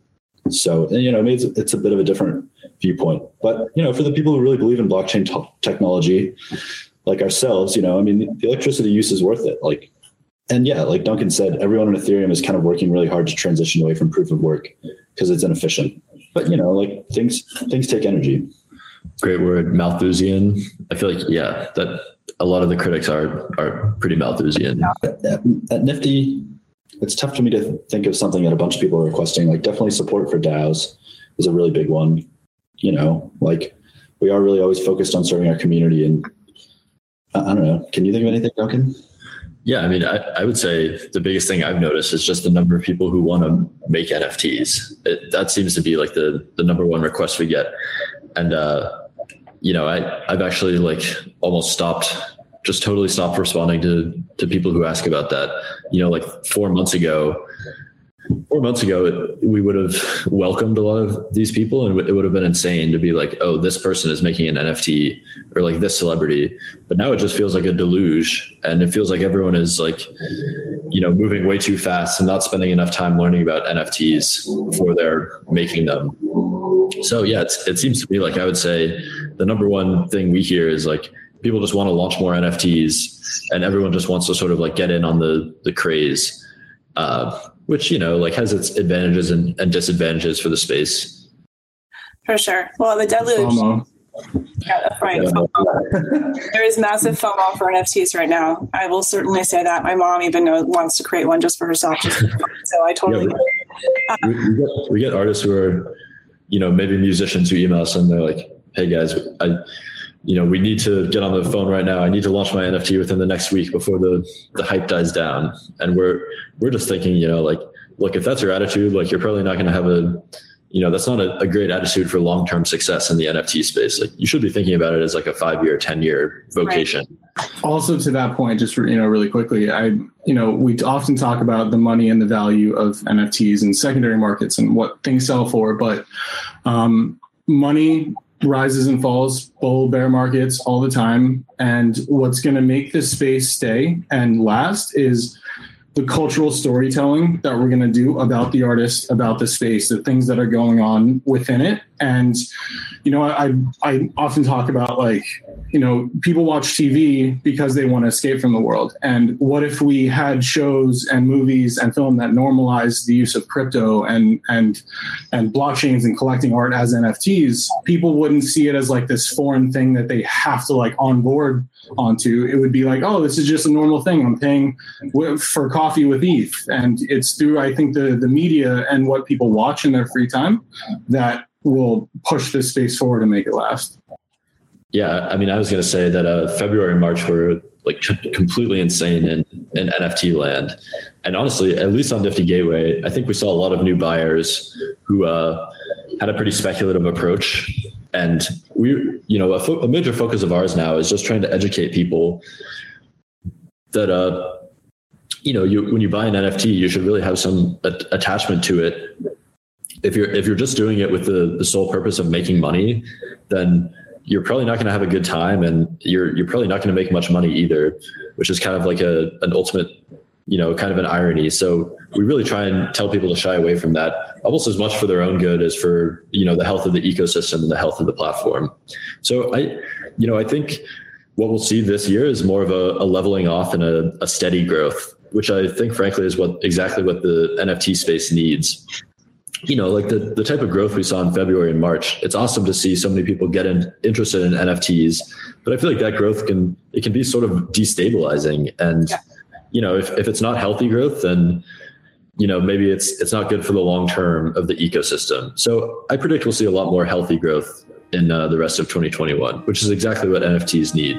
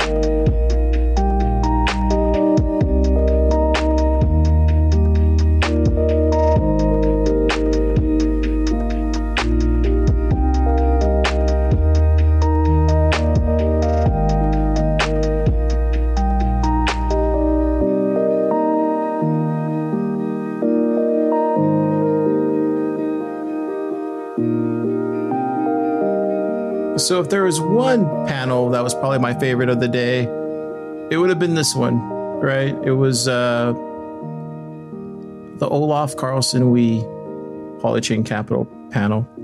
Um, and, and Olaf has kind of a, uh, you know, I would say he's kind of popular in the space. You know, he was one of the first Coinbase employees and uh, he also has you know invested in a lot of different projects and, and companies um, so there's that um, he's talked a lot about NFTs. So he's definitely right about a lot of different stuff, right? So he definitely can provide you with a lot of insights with where the space is going, especially the crypto space. Um, so um, it's it's no surprise that he has a panel here this time, and he talks about a lot of different things uh, this year.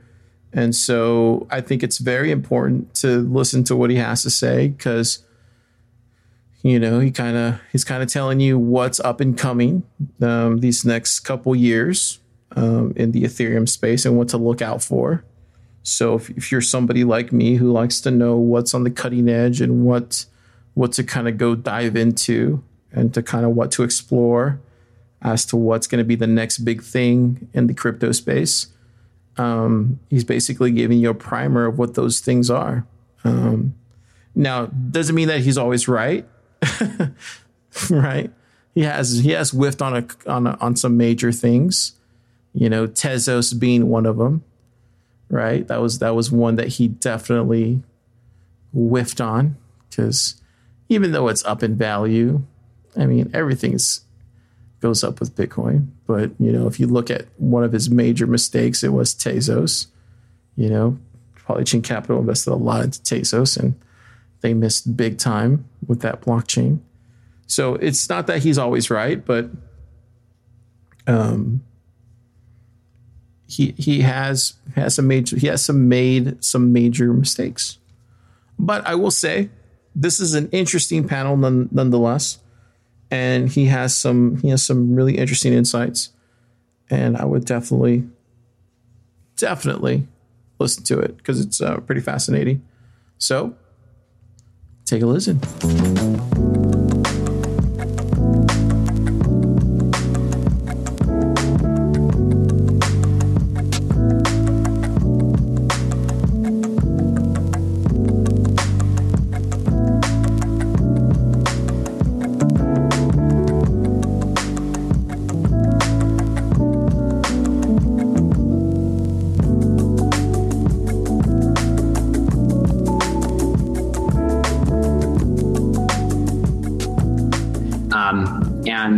Know, this year so far has been pretty crazy.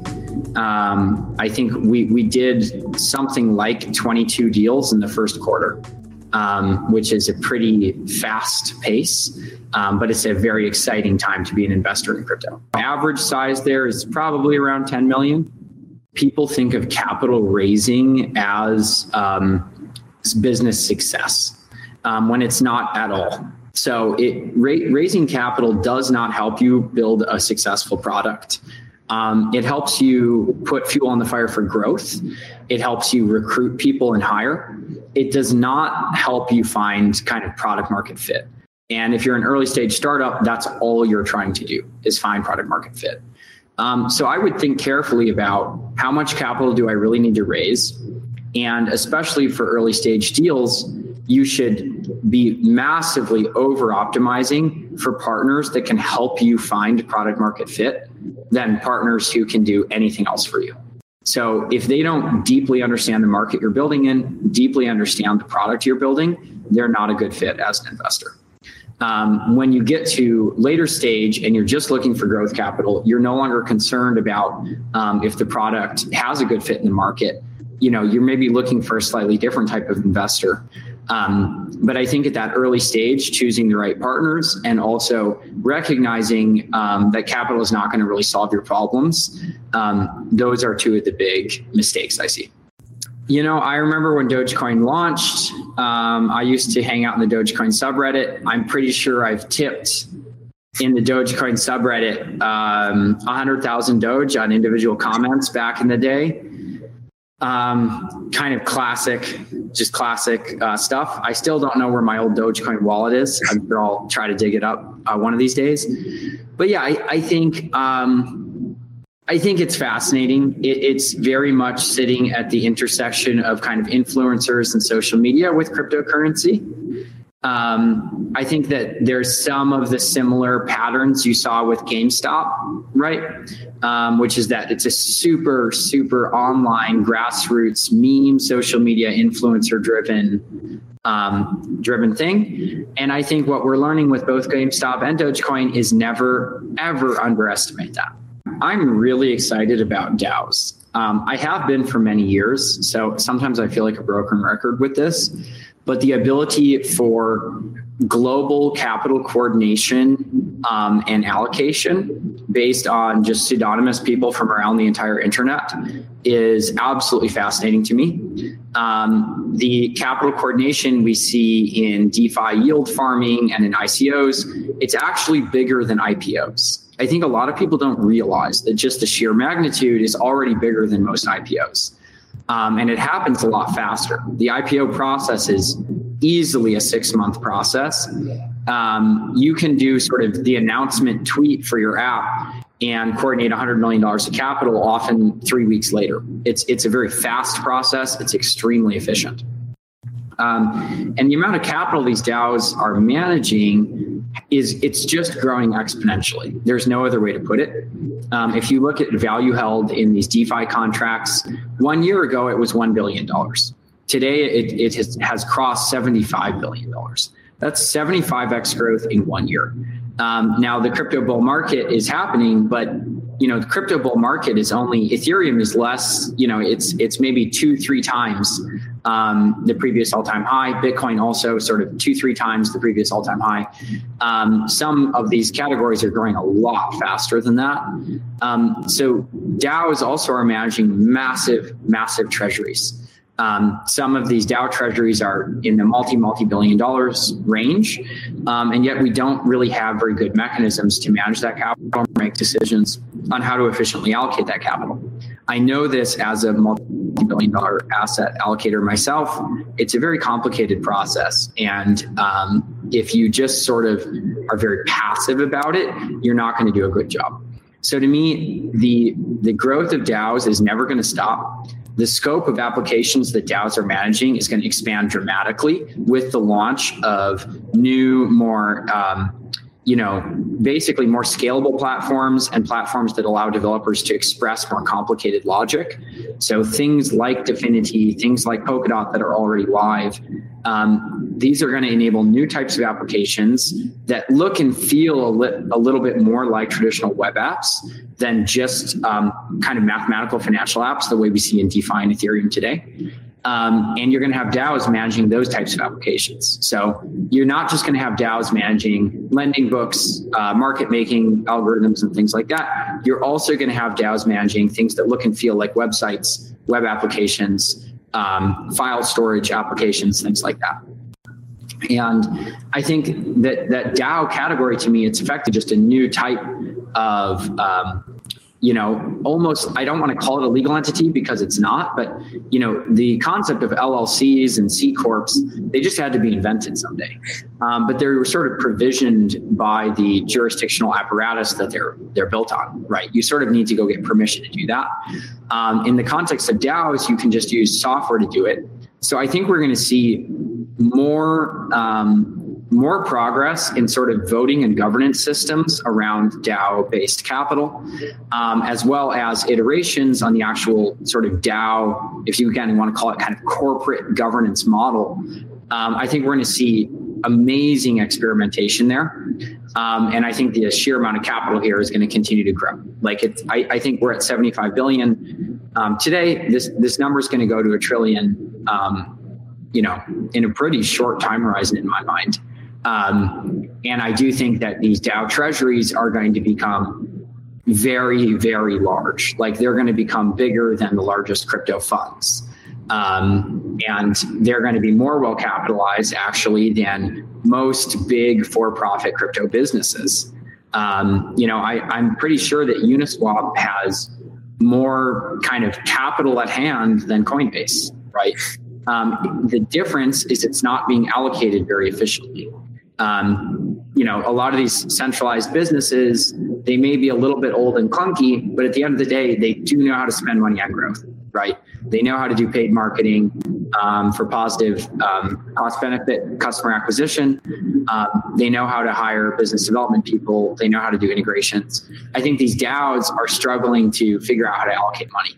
Um, basically, DAOs know how to pay developers. They'll say, okay, there's two or three core devs, let's pay them. Um, but that's pretty basic. I think we need to go way beyond that. Um, and I think that we're going to see more and more very experimental models, like for-profit companies competing for that DAO-based capital to basically act as a contractor for the DAO. Um, so then you can sort of emulate some of the benefits of a for-profit company, but the purse strings and and core capital still sits with those token holders in that DAO model. So this is one category that I just think it's exploding. Um, people do talk about it, but I don't think people realize how fast this is moving and how much it's going to continue to grow over the next couple of years, um, and how big of a paradigm shift this is. I mean, this yeah. is a well, new structure native to the internet. It's it's absolutely mind-boggling. Um, to me, it's like the second big breakthrough after basically digital cash that, that has come out of the whole blockchain space. So people have been asking me if I'm worried about regulatory actions in the cryptocurrency space for 10 years now. Um, and listen, it will influence outcomes. That is not going to be the thing that makes or breaks this. It is a totally global thing. It's an incredibly distributed um, global community um, that's not based in any specific geography um, companies that are you know located with headquarters in one area um, service uh, users globally. Um, these networks really are peer-to-peer networks. You can shut down all the nodes in one country and the th- whole thing will continue to operate normally for the rest of the world. So i you know i think it's um, basically impossible to stop at this point. Um, you're also seeing an effect where as we get more and more and more holders of cryptocurrency, it becomes less and less and less politically tenable to punish those holders. Um, so I don't know if you remember a while back, there were politicians that were coming out anti-Uber, um, and you know enough of their constituency used Uber that it was sort of politically untenable. People said, "What the hell? I use this app every day. I love this app how are you going to ban this? And it, it was sort of politically untenable. Now that, you know, every fourth person owns Dogecoin, um, tr- you know, trying to ban cryptocurrency or, or, or, make negative laws around cryptocurrency, it's going to become politically harder and harder and harder. Um, and like I said, it, there's a lot of jurisdictional competition here. Um, you know, my message to American regulators would be that the next Silicon Valley does not have to be in California. It might be in Beijing, right? Um, and it, it's really ours to lose. Um, at, you know, so it, to me, you know, if I was a US regulator, I would not be thinking about crypto. I would be thinking about China. Um, and if you if you have the view that this is the next big global megatrend and the largest generational wealth shift uh, wealth shift of our era, um, both things I believe, um, you cannot lose. It's not an option. It's it's literally like losing the internet. Yeah, it's definitely not a zero sum game. Uh, to me, you know, with globe, like if if we really look forward, you know, many years, 10 years, and the global financial system is operating on blockchain based substrate. Um, you know, majority of the world has exposure to cryptocurrency assets. Every other type of asset class is issued and settled on the blockchain, et cetera, et cetera. Um, I think basically everybody wins, minus you know a small cabal of a couple thousand people that basically sit at the fiat money printer, right? Um, so it's there. There is a kind of um, you know, I, I don't see a way that um, people in general lose. I, I, think people in general massively win with crypto, um, like regular average people. So, you know, I, I I think that this is going to be a movement that is very hard to stop um, and pretty soon will be politically very hard to be against. Um, but I, yeah, I think um, I, I, do think that there's a lot of work to do uh, by entre- entrepreneurs and builders in this space to both scale kind of the core technology Um, you know, we haven't had a ton of improvements in sort of the core tech layer um, since 2017. I think I, I, should speak for myself. I think it's gone a little slower than I would have hoped. Um, and on top of that, we need better UX and abstractions for the end users. Um, so that regular people can really be onboarded to these applications that today are actually really hard to use. The, the remarkable thing is the amount of traction these applications have despite the bad user experience. And so that to me makes me even more bullish on the whole category. Because if we can just unlock some simple, better UI um, that alone will 10x this. Like there, there's massive pent up demand that can't get over the user experience hurdles, which in the scheme of things are, I think, the easiest hurdles to get over. It's just better design, uh, better abstractions, you know, slowly onboarding users to, um, you know, naming systems instead of just raw public keys and things like that. Um, so I, I think that you know, I feel like I've maybe been saying this for a couple years, um, but I, I, think we're a couple years out um, from this feeling easier. I think the adoption has been faster than I anticipated, given how crude most of the interfaces are today. Kind of information flow in crypto um, is an incredibly broken, fragmented uh, system. So every project has its own sort of bespoke channels, whether that's you know custom forums, Telegram rooms, like a subreddit, um, just a community of Twitter people that tweeted each other all the time. Um, frankly, there's no good system. Um, information flow in crypto is is I think pretty obfuscated. Like there's not a lot of quote official sources. I actually really like that there's not a, you know you can't just open up the New York Times for crypto. Um, and I actually quite like that, right? There's no sort of authoritative source, um, but it does mean you need to put in a little bit more hard work to find real, um, real flows of information. Um, but if you pick an individual product, you go to the website, they'll usually link to some of the official forums. From there, you can get linked to some of the unofficial um, chats and forums, Discord rooms, and everything. Um, and it, you just have to put in a little bit of time uh, sifting through some information. But if you sort of ambiently hang out there, you can learn a lot about these projects pretty quickly. Um, a lot of these projects airdrop, right? They're trying they're trying to actually decentralize that DAO uh, governance and ownership. Um, they do that through liquidity mining or straight airdrops to the end users. Um, so, you know, DFINITY I think, is about to do basically the largest airdrop um, ever in crypto. I think it's going to be worth billions of dollars, um, which is remarkable. Um, some, you know, previous airdrops have also sort of instantly bootstrapped this massive distributed community um, that can all sort of participate in that DAO governance. What I'm very excited about now um, is a lot of the people that really got into this um, more so in the last year or so, particularly in kind of the DeFi and on on chain participation category. Um, so there are groups out there like eGirl Capital, for example, that are a very interesting model, sort of a loose DAO-like structure. Um, it's not super formal, but it's all pseudonymous. Um, people that are sort of um, deeply in the decentralized finance world um, and are you know participating in venture rounds alongside groups like Polychain. Um, and I do think that's actually the way this is going to go over time. Is more um, you know DAO style capital coordination. I think over time those types of groups um, will take over uh, relative to more traditional legal structures like Polychain. Um, it's going to be slow, uh, but I do think that's the direction we're headed. And a lot of the people that um, have really found a place for themselves through this sort of like um, 2018, 19, uh, 20 cycle, um, I'm really interested in their perspective because they, they have a little bit of a different perspective than the sort of OG 2011 crowd.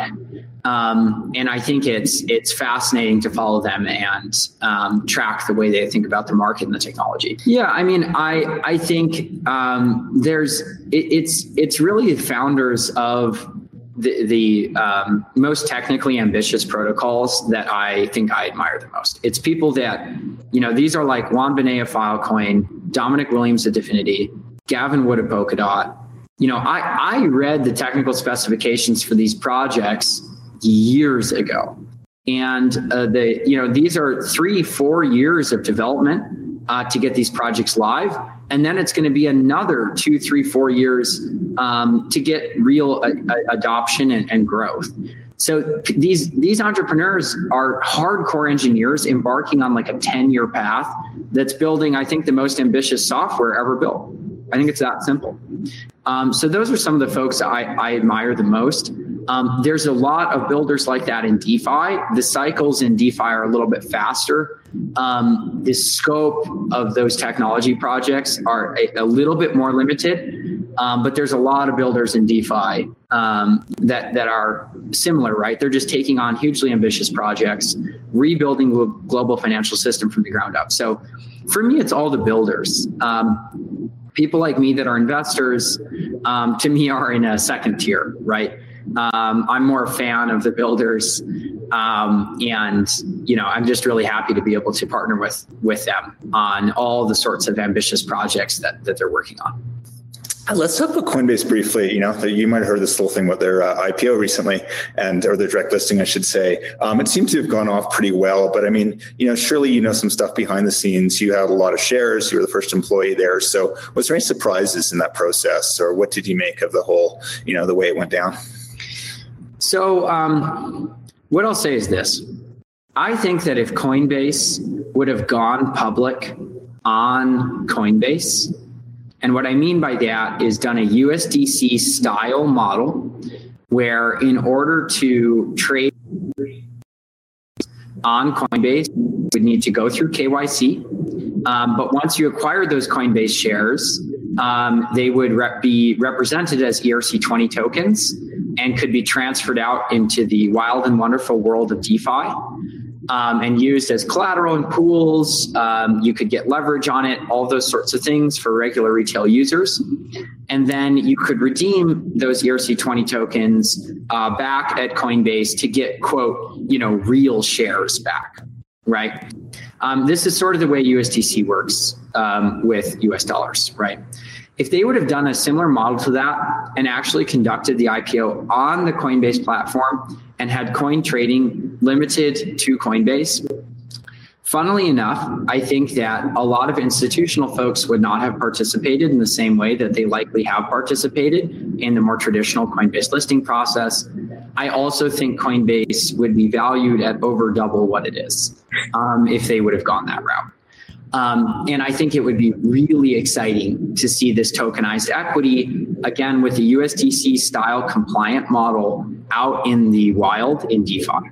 Um, because it would have represented a really alternative type of asset to incorporate into all these DeFi apps and DAO treasuries and things like that. And like I said before, these DAO treasuries are massive pools of capital. Um, if you if you see these DAO treasuries that have maybe um, two, three, four, five, or more billion dollars saying, let's allocate 10% of this to Coinbase because it represents a sort of um, little bit safer risk reward profile than, than actual cryptocurrencies, I think, in many ways.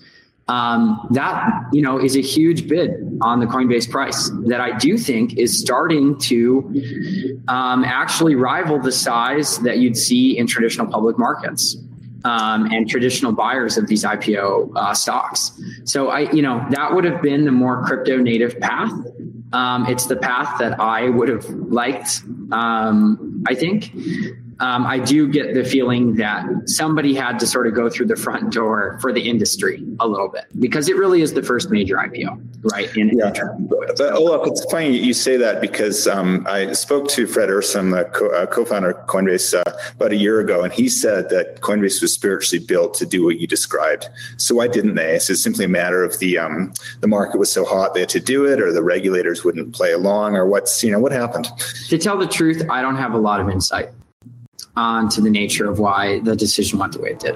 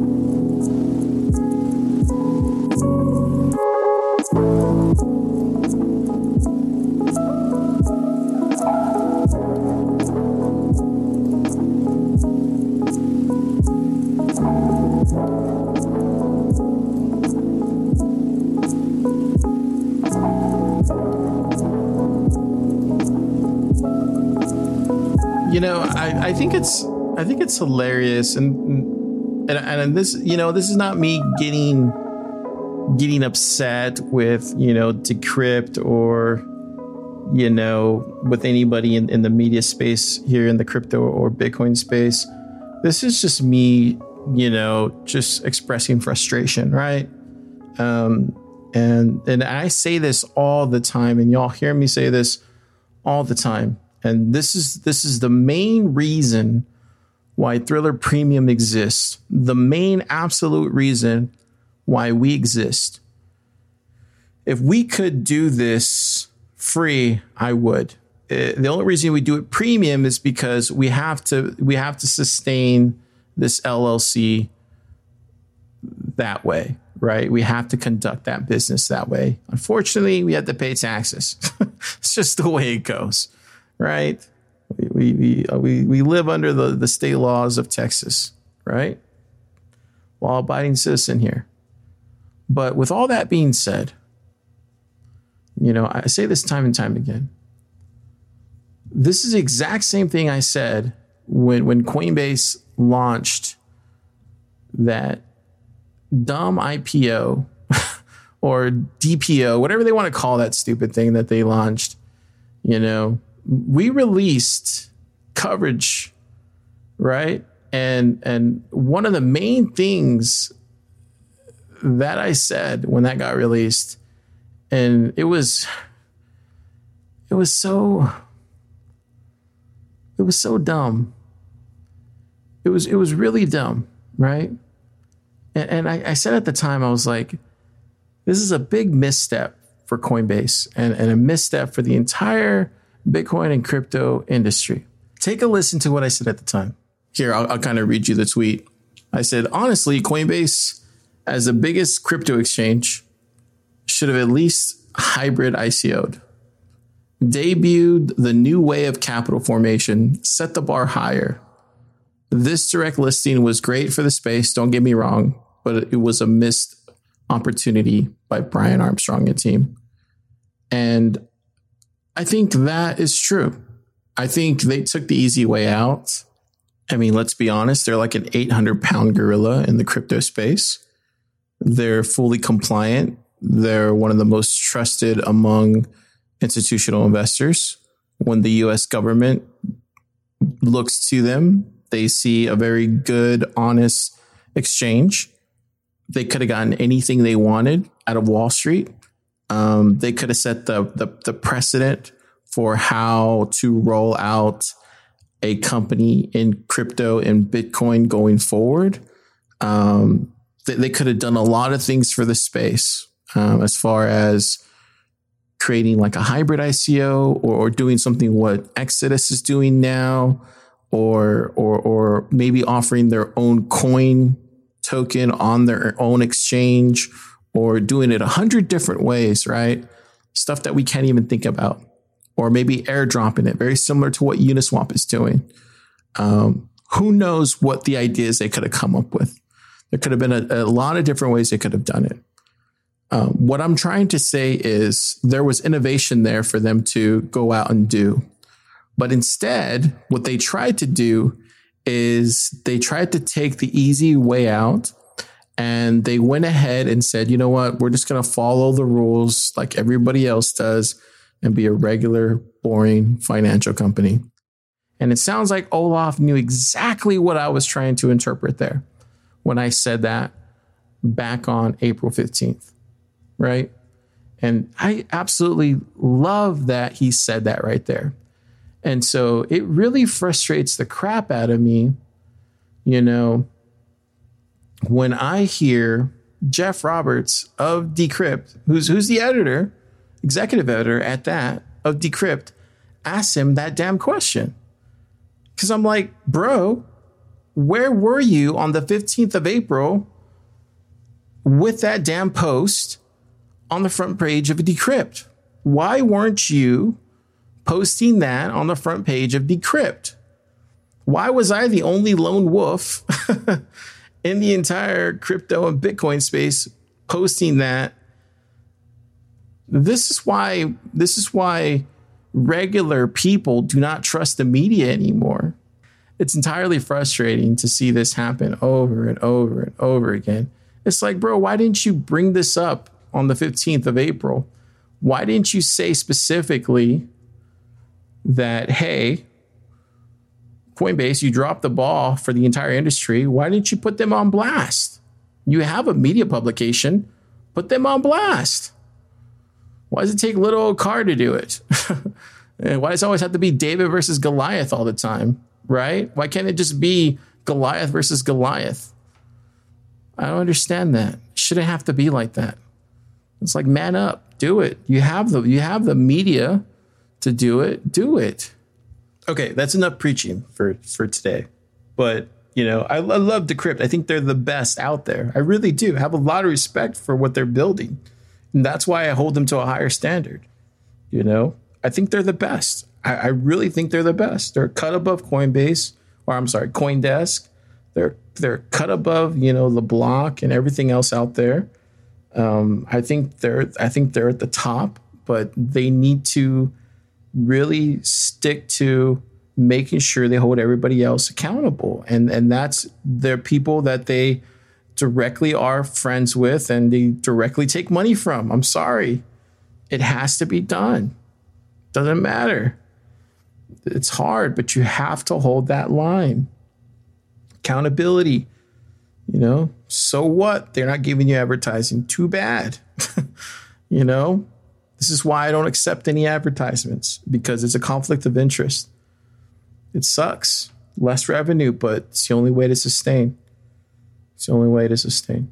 Okay. The last conversation is with Coinbase, and it's a good one. They talk about a lot of stuff, and it's a good good one to listen to. Take a listen.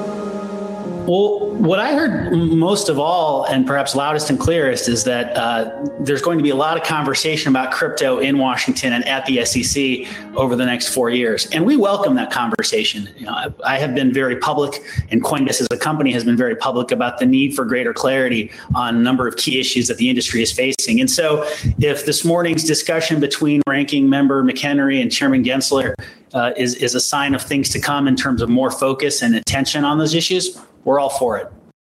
Yeah, because I spoke to Olaf Carlson Wee earlier, the CEO of uh, Polychain, and he was making the point with the rise of DAOs that if Washington doesn't get its act together, I mean, this stuff is just going to be distributed somewhere else, or it could be in Beijing or Singapore or Switzerland. Um, you know, do you think that, that Washington is catching up? Well, I think Washington is um, is certainly paying attention, and I think what, one of the issues or one of the things that they're paying most attention to is the fact that crypto innovation is happening all over the world, not just in financial capitals like London and Singapore and, others, but in little towns where developers with a great idea are now able to see their innovations get out to a wide even a global audience. And so if you know that decentralization that's just native to crypto helps push uh, uh, traditional leaders when it comes to regulation or anything else to, to to think more creatively and expansively about how to strike the right balance i think it's a great thing And the basic idea behind the transparency report is to share not just with our, our, our users, uh, but with the world at large, you know, the extent to which uh, law enforcement here in the United States and around the world um, makes formal requests for customer information from Coinbase. It's become now, uh, I think, more standard in the tech industry uh, to share that type of information. Um, you see that from, for example, the Googles and Facebooks of the world, uh, uh, and have now for, for some time. I thought it was very important that Coinbase lead the way in bringing that same um, accountability uh, in crypto, and so that's why we moved to put those inf- put those facts and figures out. As for what it means, what the, what those what those you know, numbers actually tell us, I think what it tells us is that you know law enforcement is paying attention as well to what's happening in crypto, and um, you know we're seeing uh, we're seeing a greater interest in, uh, among law enforcement agencies globally in this type of information at the same time as the United States continues to lead in terms of the absolute numbers. So I think it's just it's a good way for us to prompt a conversation about you know how companies like Coinbase should respond appropriately to these measures. And um, you know if we if we encourage that conversation, I think we'll have made, made a contribution. Subpoena comes on your door. Are you just saying yes, yes, yes, rubber, rubber stamp? Or are you pushing back? Are you going to tell us? No, we, we we very much push back. You know when we are served with um, any kind of request, uh, informal or formal, um, our team's first response is to assess whether or not that request is being made to lawful authority. Uh, if the answer to that question is no, that's the end of the conversation. The answer to that question is yes, there is lawful process being served. We then work to evaluate what um, what information is called for in response to that request and what information is not. So we very much fo- focus on scoping our responses so that we provide whatever is compelled by law, but no more than that you know, we we say in our transparency report that you know we're eager to share more information about how often we um, um, respond to these things and provide more information more generally about our um, our inbound. And and uh, I fully expect that we will do that in the coming months. Okay, yeah, I think a lot of people would like to hear about that because I know, uh, despite their controversial reputation, Twitter and Apple and Google have done a lot for civil liberties. And I know some are calling on the crypto community to do the same. So we might expect to see you guys taking a stand at some point, or if you, it sounds like you are already.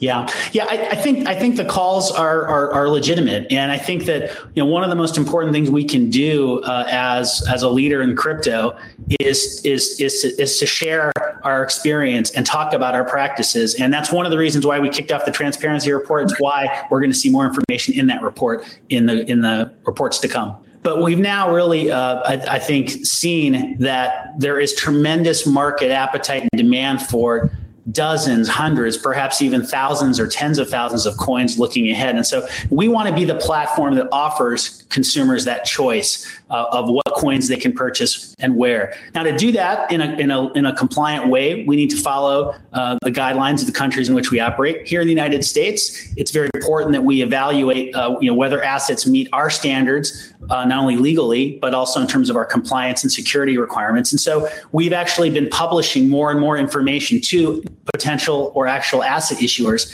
about what requirements they need to meet in order to come onto Coinbase as a platform. And um, hopefully, in that way, we can encourage them to do that in, in, in, a very responsible way. Speaking with Olaf earlier, who was Coinbase's first employee, he said he was kind of disappointed you guys didn't list, you know, Coinbase tokens on on Coinbase where people could go redeem them somewhere for regular shares. And I know Fred, you know, your co-founder wanted to do that, and I think Brian did too, but you didn't. Um, but you know, also sounds like someone had to take one for the team and just kind of get a public listing out the door. But you know, so when is Coinbase going to offer a token of its own? Will that happen this year or next year? Yeah, I get the disappointment, and, and candidly, you know, there are a lot of us uh, at Coinbase that are, are, are disappointed that we weren't able to to offer uh, that token as part of our transition to life as a public company. That said, um, that that ideal very much remains uh, a priority for us. I can't say when we will ultimately be able to to do that. Um, there are significant technical and regulatory hurdles that we still need to overcome, but it's it's still a dream that lives, and uh, you know we're going to keep working at it until we're able to do it.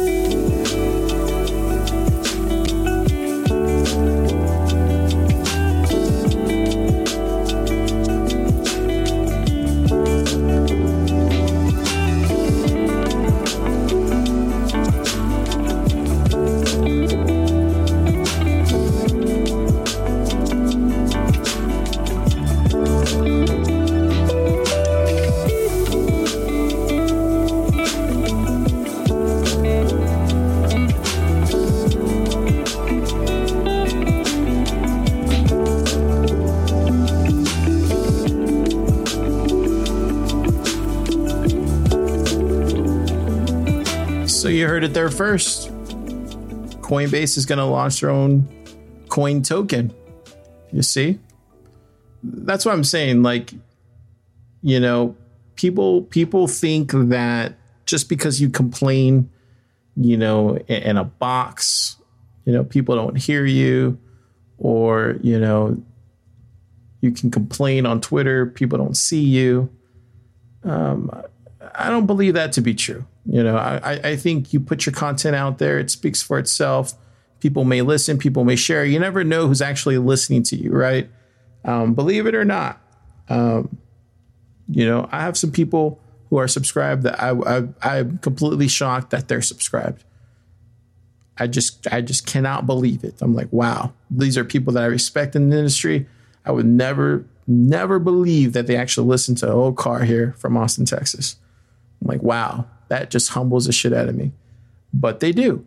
And and I I take it upon myself to make sure that I that I hold that standard of delivering the best content, you know, the most insightful news, the most curated news, and, and try to deliver it on time and try to do, deliver it in a timely fashion to y'all. And you know, and if, if I have conviction with what I'm saying, I'm gonna say it. And so when I said that at the time about Coinbase and how they had a misstep, I really believed in it. And it's good to hear Coinbase understand how wrong that was. And it's good to hear Olaf also chime in about that. And it's finally good to hear other media companies finally for, finally say, "Oh yeah, it, it was wrong. You guys should have done that." And it's like should have said that at the time, bro. But, you know, that's what this whole space does, dude. That's what frustrates the crap out of me about this space is no one has a spine, bro. Everybody's so focused on that fiat, man, on that dirty fiat. No one's no one's no one's clamoring for like, you know, conviction or or for integrity, you know, and it really like, man, bro, like Satoshi would be ashamed. you know, that's why I'm like, gosh, you just need a little more integrity in this space.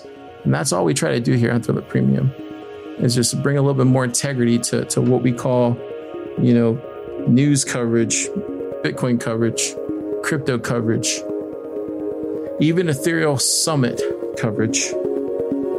Okay.